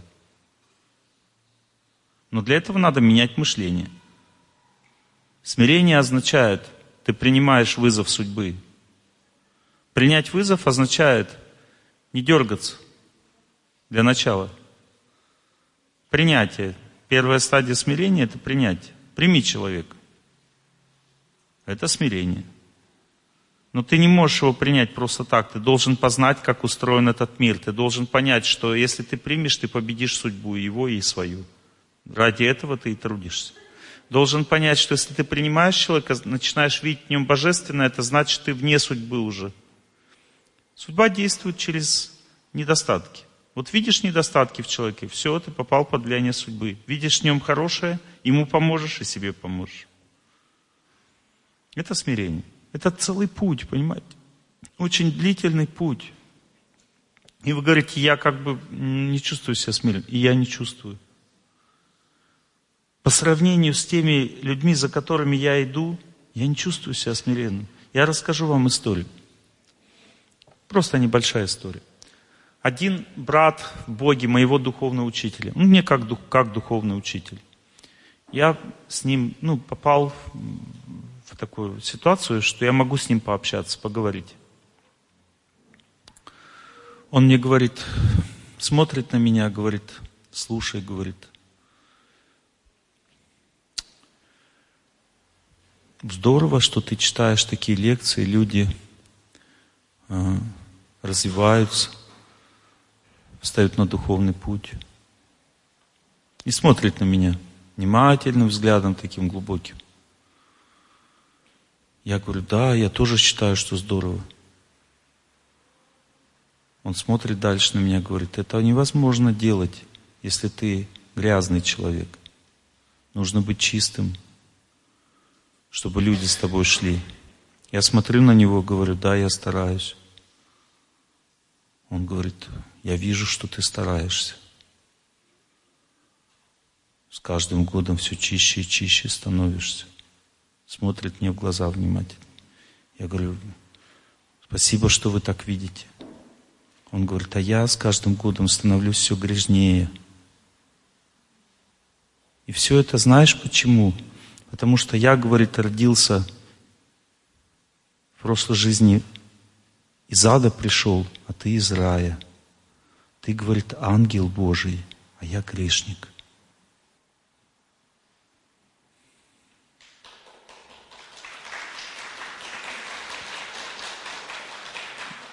И он искренне очень говорил. После этой беседы мне хотелось провалиться сквозь землю, потому что он мне показал мое нутро, причем очень по-доброму. И я понял, что я так и считаю. Как он говорит, он прям мои мысли прочитал. И я также понял, что и он также считает про себя. Вот так старшие воспитывают человека. Я получил образование, что такое смирение. Смирение невозможно сымитировать. Это уровень развития личности. Это его способность. Приведу другой пример. Я шел в одном месте, в святом месте, обходил его, святое место. Если по часовой стрелке святое место обходить, то очень большое благо человек получает. И там я увидел, что стоит такой монах, и когда кто-то проходит или собака пробегает вот по этой дороге обхождения, да, святого места, этот священник, он перед всеми падал. Есть поклон просто, а есть можно падать перед всеми. Это еще более такое как бы смирение. На землю прям падал перед всеми. И вот все проходят мимо, он падает. Он в сторонке стоял, чтобы не было видно его, чуть подальше. Я заметил его и подумал, что это он будет мне падать в ноги. Я тоже хочу ему упасть, такой возвышенный человек. Теперь слушайте дальше, что было. Внимательно слушайте меня. Я подошел к нему, упал ему в ноги, поклонился перед ним. Он посмотрел на меня, и я увидел чистые такие детские глаза, полные любви и смирения. И он в великой радости упал передо мной и встал. Смотрит на меня такой радостный. Я тоже еще раз упал перед ним. Он еще раз передо мной упал. Я еще раз перед ним упал. Он еще раз. Еще раз, еще раз. Я чувствую, что я, мне уже неудобно как-то что я чувствую, что я в лицемерию перед Ним. А Он искренне кланится. И с каждым поклоном я чувствую себя все большим дерьмом и большим дерьмом. Я в под конце концов понял, что я вообще ему не кланяюсь даже, а просто это для меня игра, а он кланяется по-настоящему. И он тоже это понимал, что я понимаю. Но он при этом искренне мне кланялся. Он меня обучал. И когда я почувствовал себя обкаканным уже совсем, я пошел потом. Он начал, продолжал кланяться всем дальше, этот человек. Собакам, которые пробегали мимо, людям, всем, без исключения.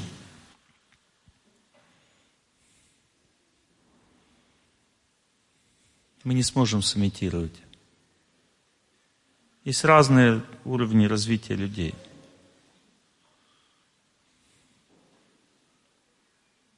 Один раз я шел тоже вокруг святого места, и там два священника раздавали пищу всем, кто проходил. Великой радости. Вот они видят человека и хотят его накормить. Ну, я как бы, я постился, я не хотел кушать в это время. Я проходил мимо. Они мне кричат, освященная пища, освященная пища, подходи. Я такой, нет, типа, спасибо. И они побежали ко мне, короче, и упали ко мне в ноги прямо на колени. Пожалуйста, священная пища.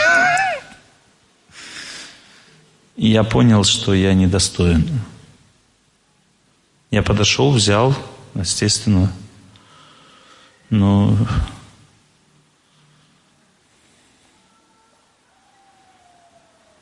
Знаете, смирение это очень глубокая вещь. Мы можем только идти, идти туда, но каждый раз, когда ты куда-то придешь, Господь будет тебе показывать все выше и выше выше уровень. Бесконечно. И когда изучал разные духовные традиции, я попал в Сергиев Посад, и я говорю, я хочу святого человека найти, святого человека. А мне говорят, да вон святой человек стоит, смотри, у него очередь. Отстой, говорит, очередь, и спроси, он тебе даст ответ. Я отстоял очередь. Мне было тогда 19 лет. Или 20, наверное, уже было. Я отстоял очередь, подошел к нему. Смотрю, детский взгляд у человека такой. Простой, добрый детский взгляд. А я думал, ну, святой человек это такой с бородой, такой мудрый, он меня насквозь видит, понимаете, такое, как бы у меня такое представление было. Я подхожу, смотрю, такой, как ребенок, человек смотрит на меня. А душа, она как ребенок, понимаете, он взглядом души на меня смотрел. Смотрит на меня. Чего пришел-то? Я такой смотрю на него. А, а, а ничего, ничего. Пошел. Че его не спросил. Я понял, что у меня нет вопросов. Что верить надо человеку, чтобы вопрос задавать. А я просто изучал. Когда я с ведическим знанием познакомился, я шел в институт, смотрю, парень с девушкой стоят в духовных одеждах, продают книги ведические. Такие красивые они такие были, стояли. Вот я сейчас, как сейчас помню, такие красивые люди просто, чистые, светлые. Говорю, что за книги? А я изучаю их, я, я все изучал, я старался везде найти подковырку. Говорю, что за книги? Они вот такие-то книги, очень возвышенные, там тут все. Я смотрю, говорю, а сколько стоит? Они говорят, вот столько-то стоит. Я говорю, это священное писание? Они говорят, да, священное писание. Я говорю, а я вот слышал, что священное писание надо от сердца к сердцу дарить, а не продавать. Это правда? Они такие вот так удивились, смотрят на меня такие. М-м-м. Отошли в сторонку, поговорили между собой. Подходят ко мне такие, берут книгу, говорят, мы вам дарим это священное писание. Прямо дарят. Я такой, у меня не было как бы идеи покупать или брать, я просто их испытывал.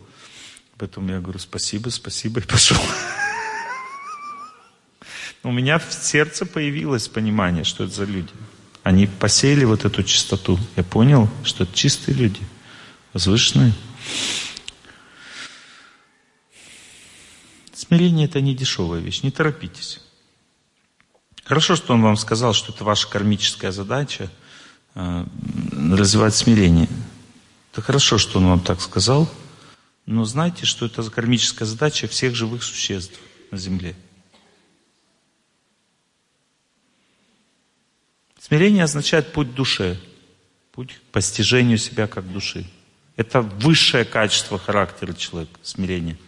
Самая лучшая черта характера, какое только существует в этом мире. Нет ничего лучше этой черты характера. За этой чертой характера стоит видение себя душой. А когда человек видит себя душой, то на санскрите его называют атма, рама, атмарама. То есть что такое атма? Атма это душа. Ведь слово атом происходит от этого слова. Атма это душа, а рама означает блаженный или радостный. То есть, кто такой Атмарама? Это человек, который в великой радости, великой радости видит себя душой, в великой радости живет и видит себя душой.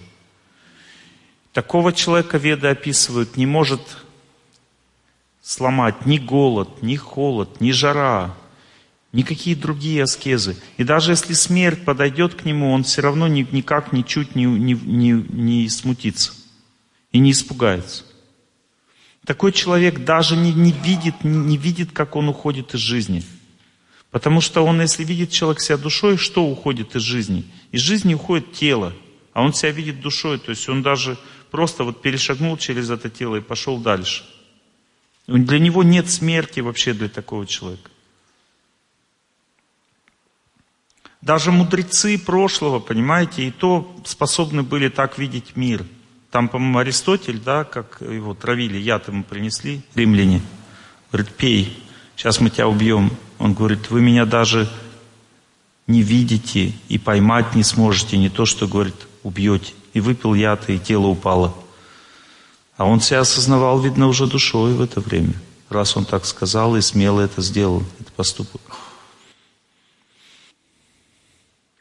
Дальше ваш вопрос. Ваш вопрос.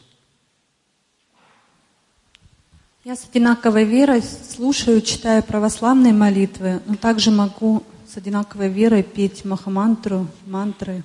Означает ли, что необходимо погружаться только в определенную религию?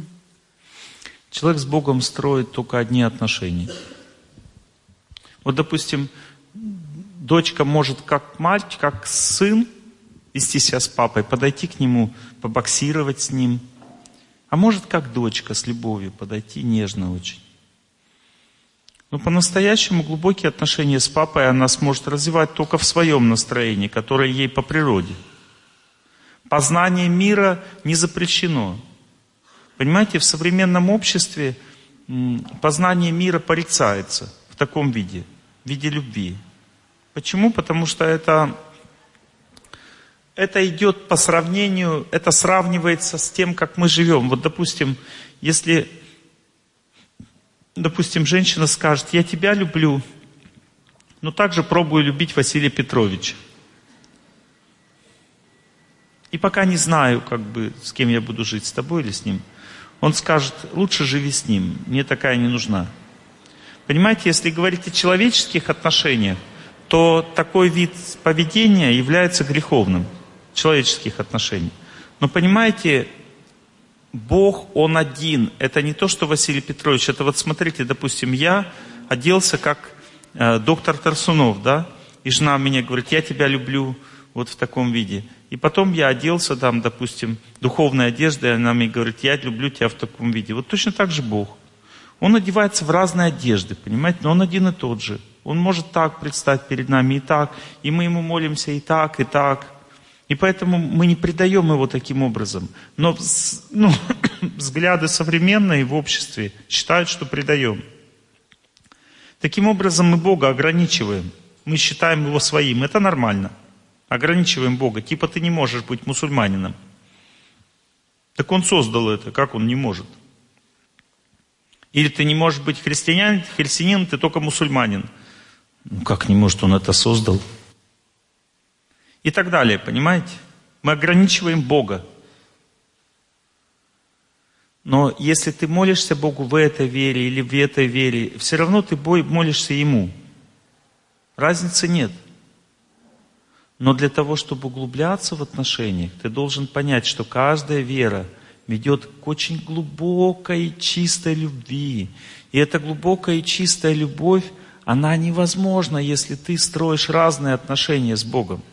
Чтобы погрузиться в один вид отношений, нужно в них погрузиться, понимаете? Если ты не погрузишься, ты не сможешь понять э, глубину этих отношений с Богом. Поэтому познание мира подразумевает, ты можешь так помолиться, можешь так, изучай. Но если ты хочешь погрузиться в отношения с Богом, погрузись в каком-то настроении. Дело в том, что в духовном мире есть целые духовные планеты разных настроений, отношений с Богом. На одних духовных планетах люди очень смиренно, с покаянием к Богу относятся. На других очень смело, решительно, там и так далее. То есть везде разные настроения. Понимаете, и даже внутри этой одной духовной планеты описываются, есть разные как бы группы людей, которые все равно какие-то оттенки настроения культивируют. И они никогда не смешаются с другими. В любви есть разные настроения, понимаете? Вот почему парень девушку любит? Потому что ему нравится ее настроение любви. И он как бы не хочет другого настроения, он хочет только этого.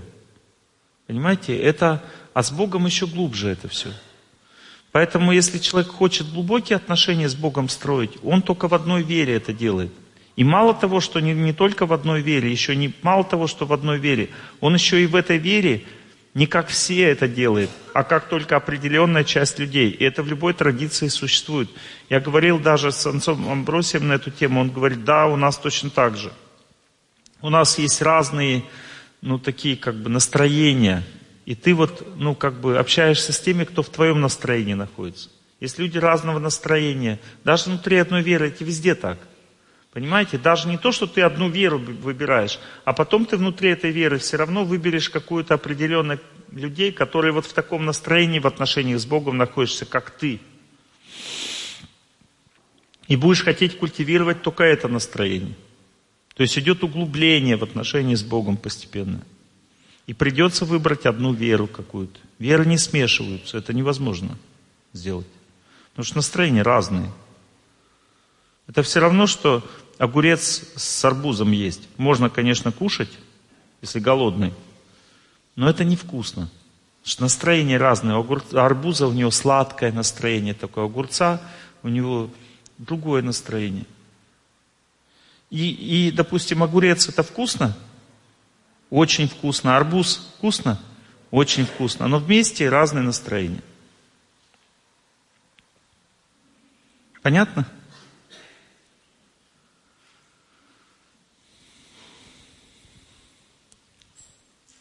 Ваш вопрос, девушка? Да.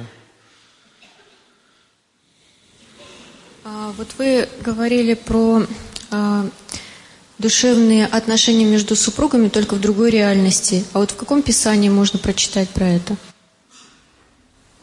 В каком источнике? Вы можете об этом послушать на моих лекциях. В священных писаниях пишут о более возвышенных вещах.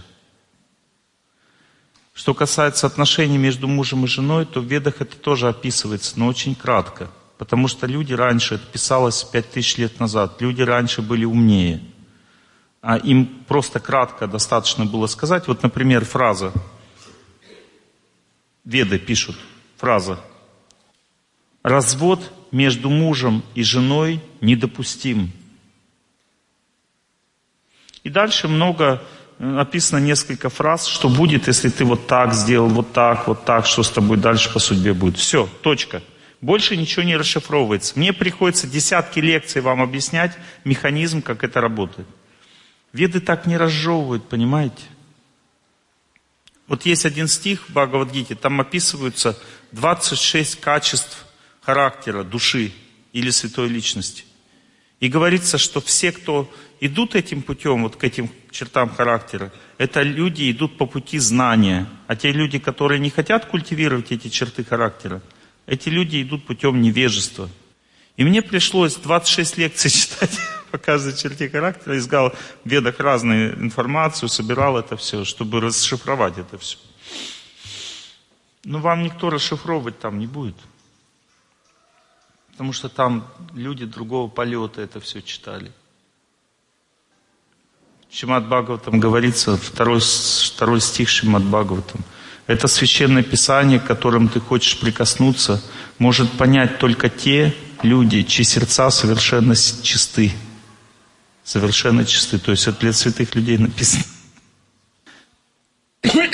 Там говорится Шимат Бхагаватам, что если жена бросает мужа, она вредит его семье и своей, его жизни и своей. Еще какие у вас вопросы? Слушайте лекции, все пойми, разберетесь. Вы мужчина. Хотел спросить по поводу своего служения. Есть, есть э, мысль, желание такое, э, организовать место, чтобы люди, ну, сейчас э, такого старшего возраста туда могли приезжать и оказывать им помощь, заботу, чтобы они чувствовали вот это внимание со стороны, ну, как бескорыстно это оказывать, И также с детских домов, чтобы люди, когда кончив эти учреждения, тоже туда приезжали и там как бы чувствовали вот эту вот заботу, и потом... Вы готовы, что вас будут плевать? Ну, как бы да. Вот когда будете не как бы да, а вообще будете готовы, то организуйте. Когда ну, ты бескорыстно что-то делаешь, то люди будут приезжать и плевать в тебя.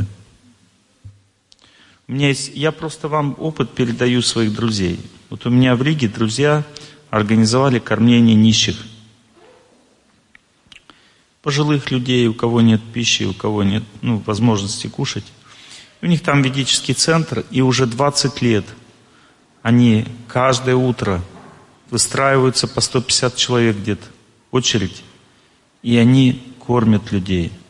И люди, когда, допустим, ну, ходят туда год-два, они уже думают, что так вообще положено. Они понимают, что люди на свои деньги это делают, что им никто не, да, не помогает.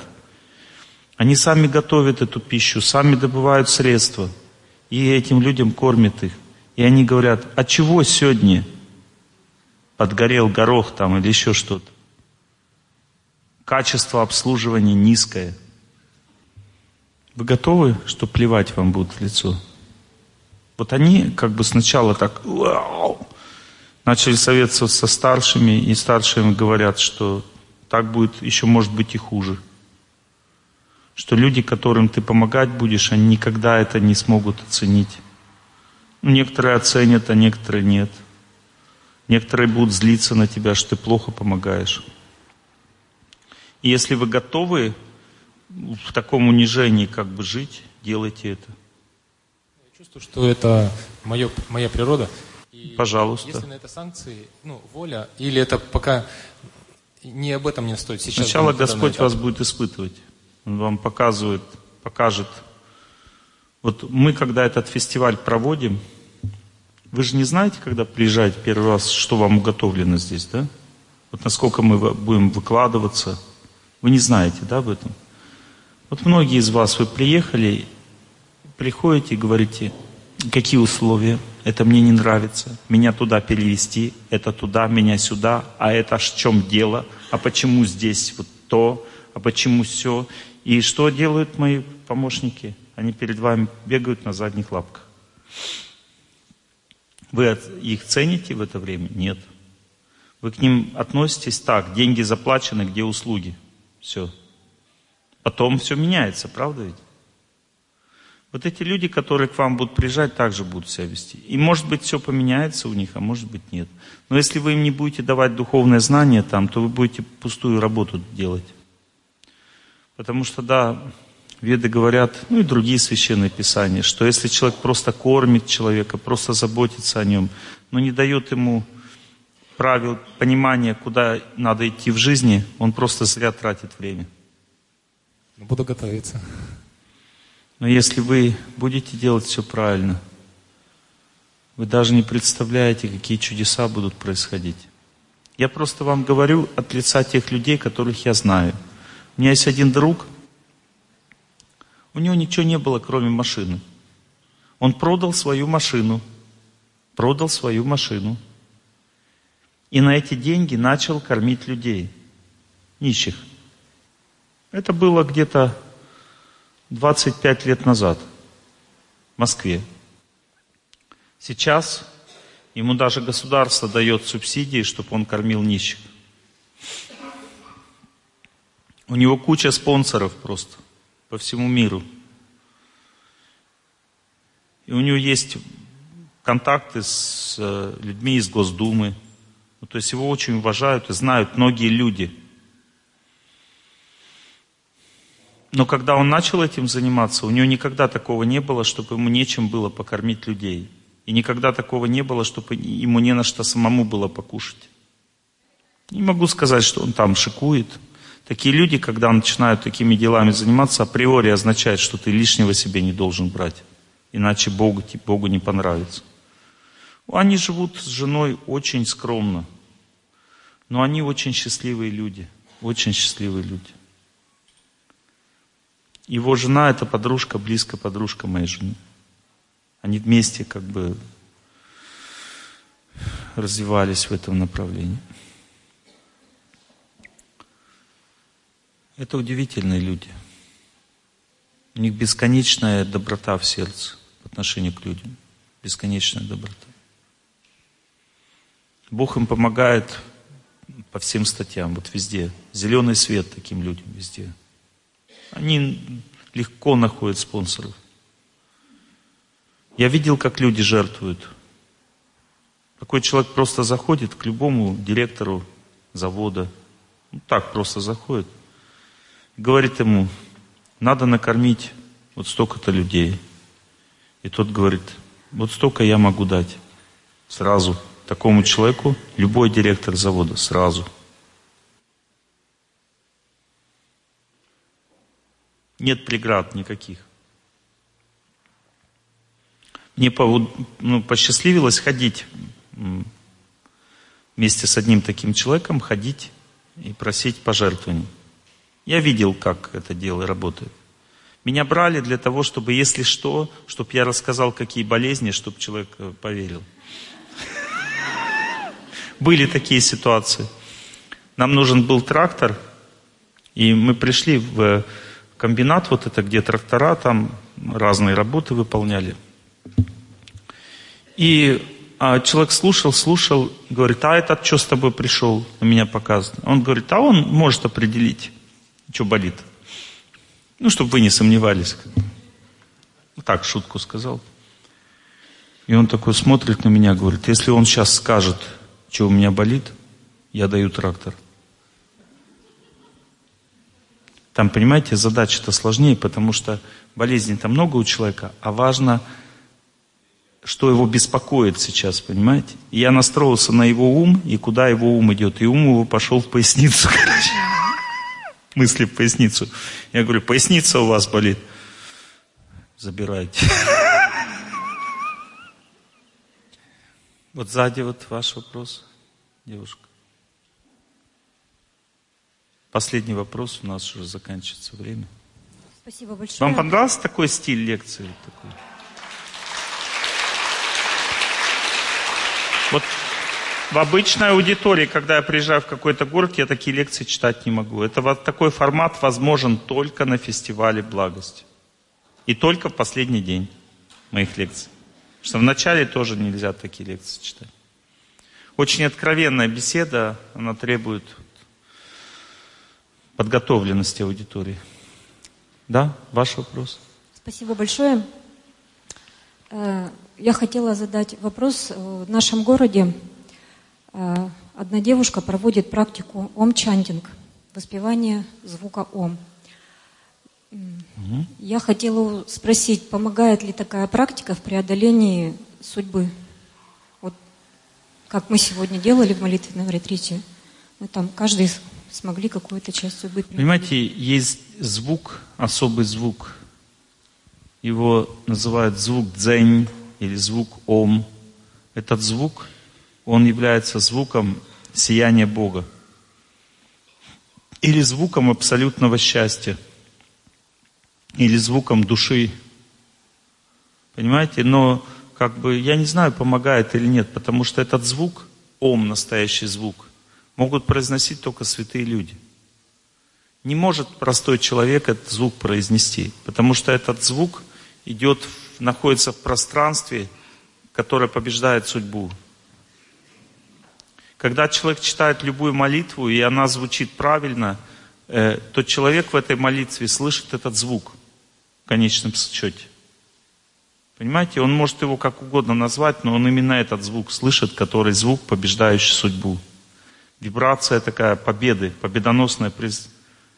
Когда люди идут в атаку и кричат «Ура!», там есть этот звук, если они с верой кричат. Это звук победы. Насколько она может этот звук произносить победы, я не знаю. Но если она думает о Боге в это время и как пытается Богу служить, то значит будет помогать. Даже в любой, и в православной молитве есть этот звук. Вот вы слышали, допустим, когда хор поет православный, там, Господа, да, такая сильный звук, и он такой пробивает сердце, такой, а, легко на сердце становится. Слышали?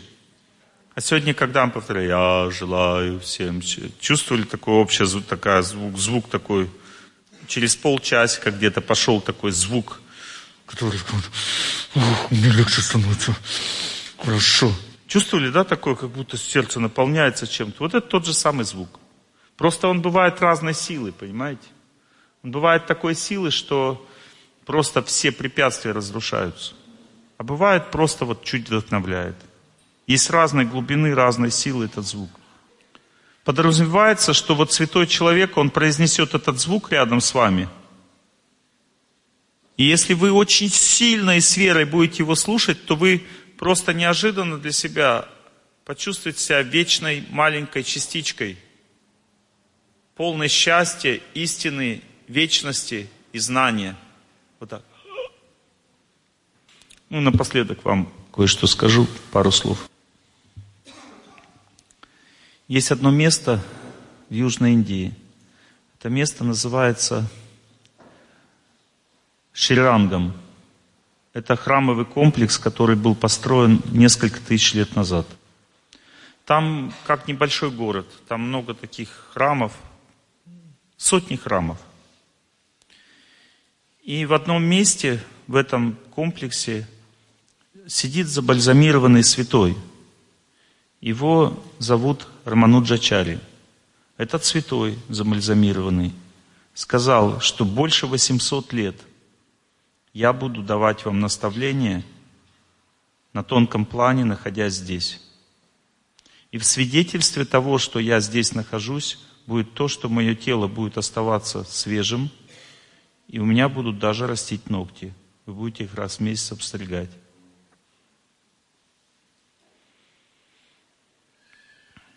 Забальзамированное тело, не снимают бальзам, там есть определенный рецепт, он дал ему рецепт, по которому этот бальзам действует. Они намазывают его вот таким слоем примерно бальзам. И когда они снимают раз в месяц, они обстригают ногти. Ногти вырастают, они их обстригают. Этот святой, когда он уходил из жизни, он целые сутки читал лекцию своим ученикам, как правильно жить. И сказал, я теперь ухожу. Они говорят, не уходи, еще останься с нами еще на сутки. Он посмотрел на них, ну хорошо. Еще сутки начал читать лекцию. Прочитал им еще сутки лекцию. И потом вот так вот улыбнулся им, поднял вот так руку. Так с улыбкой. Чик. И застыл. Вышел из тела. По собственному желанию.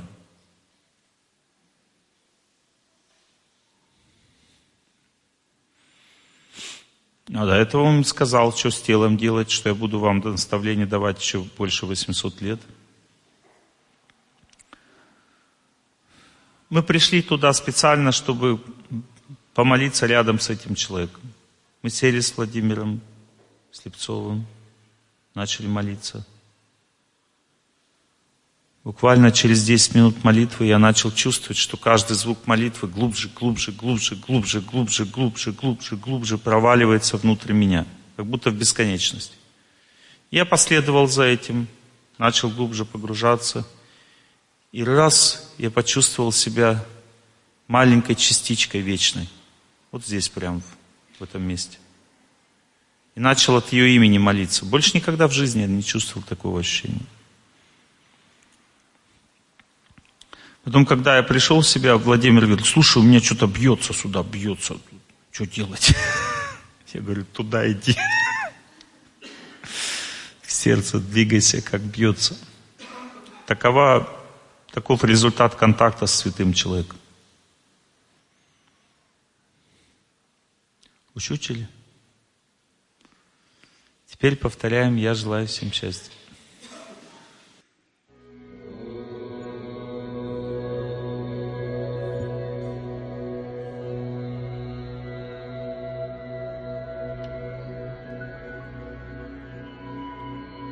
Я желаю всем счастья.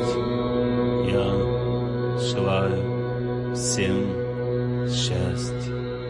Я желаю всем счастья. Я желаю всем счастья. Я желаю всем счастья. Я желаю всем счастья. Я желаю всем счастья. Я желаю всем счастья. Я желаю всем счастья. Я желаю всем счастья. Я желаю всем счастья.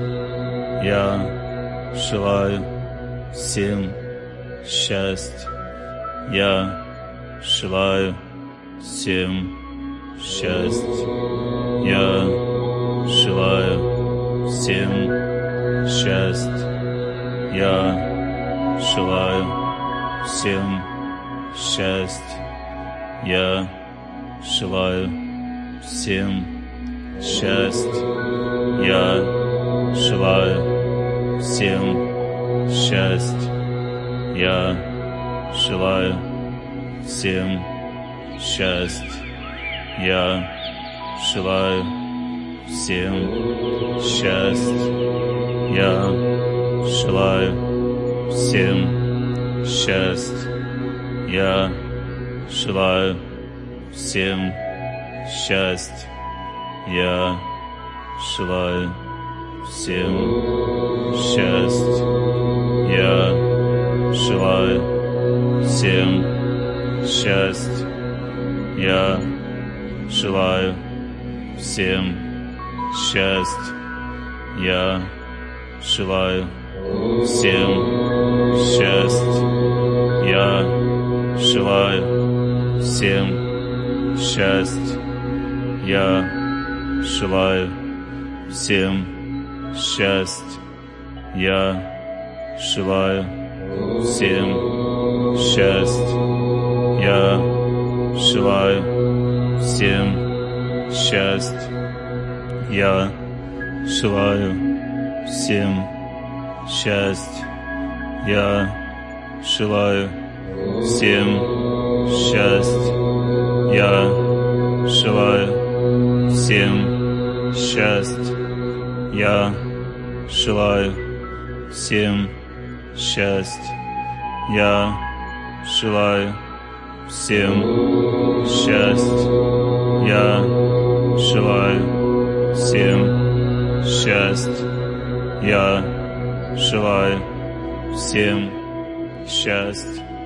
Я желаю всем счастья.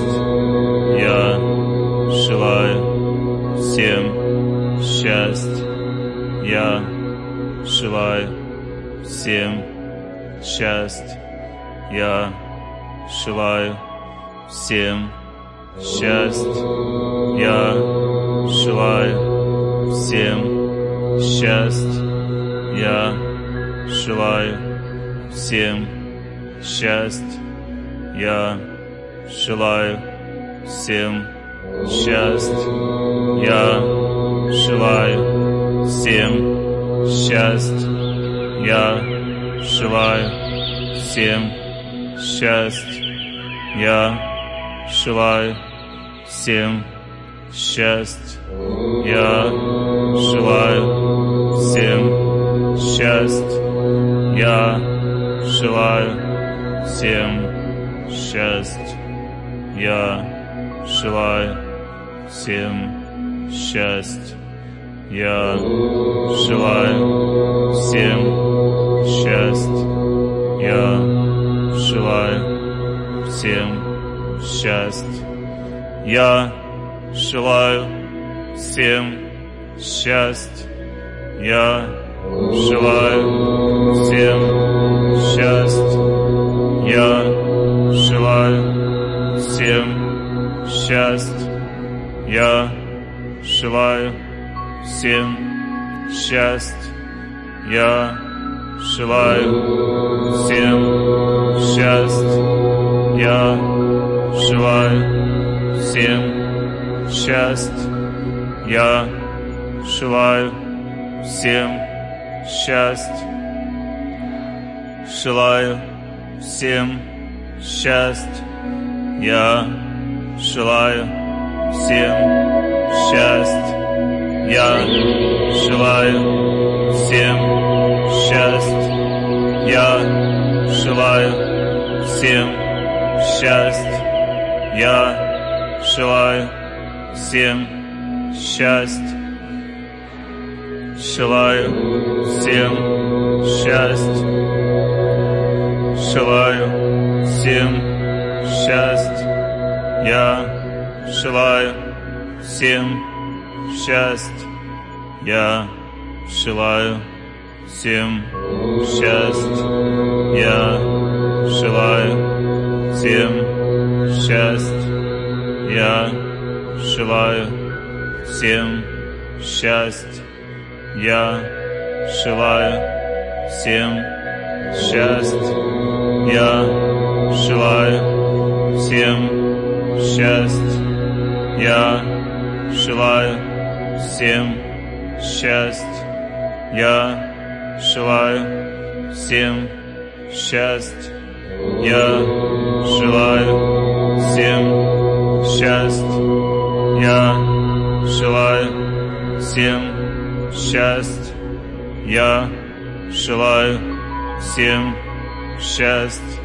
Я желаю всем счастья. Я желаю всем счастья. Я желаю всем счастья. Я желаю всем счастья. Я желаю всем счастья.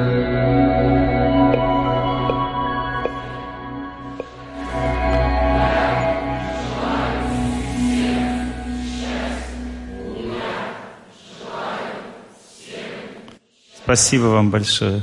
Я желаю вам всем счастья, любви, знания, всего самого светлого в вашей жизни.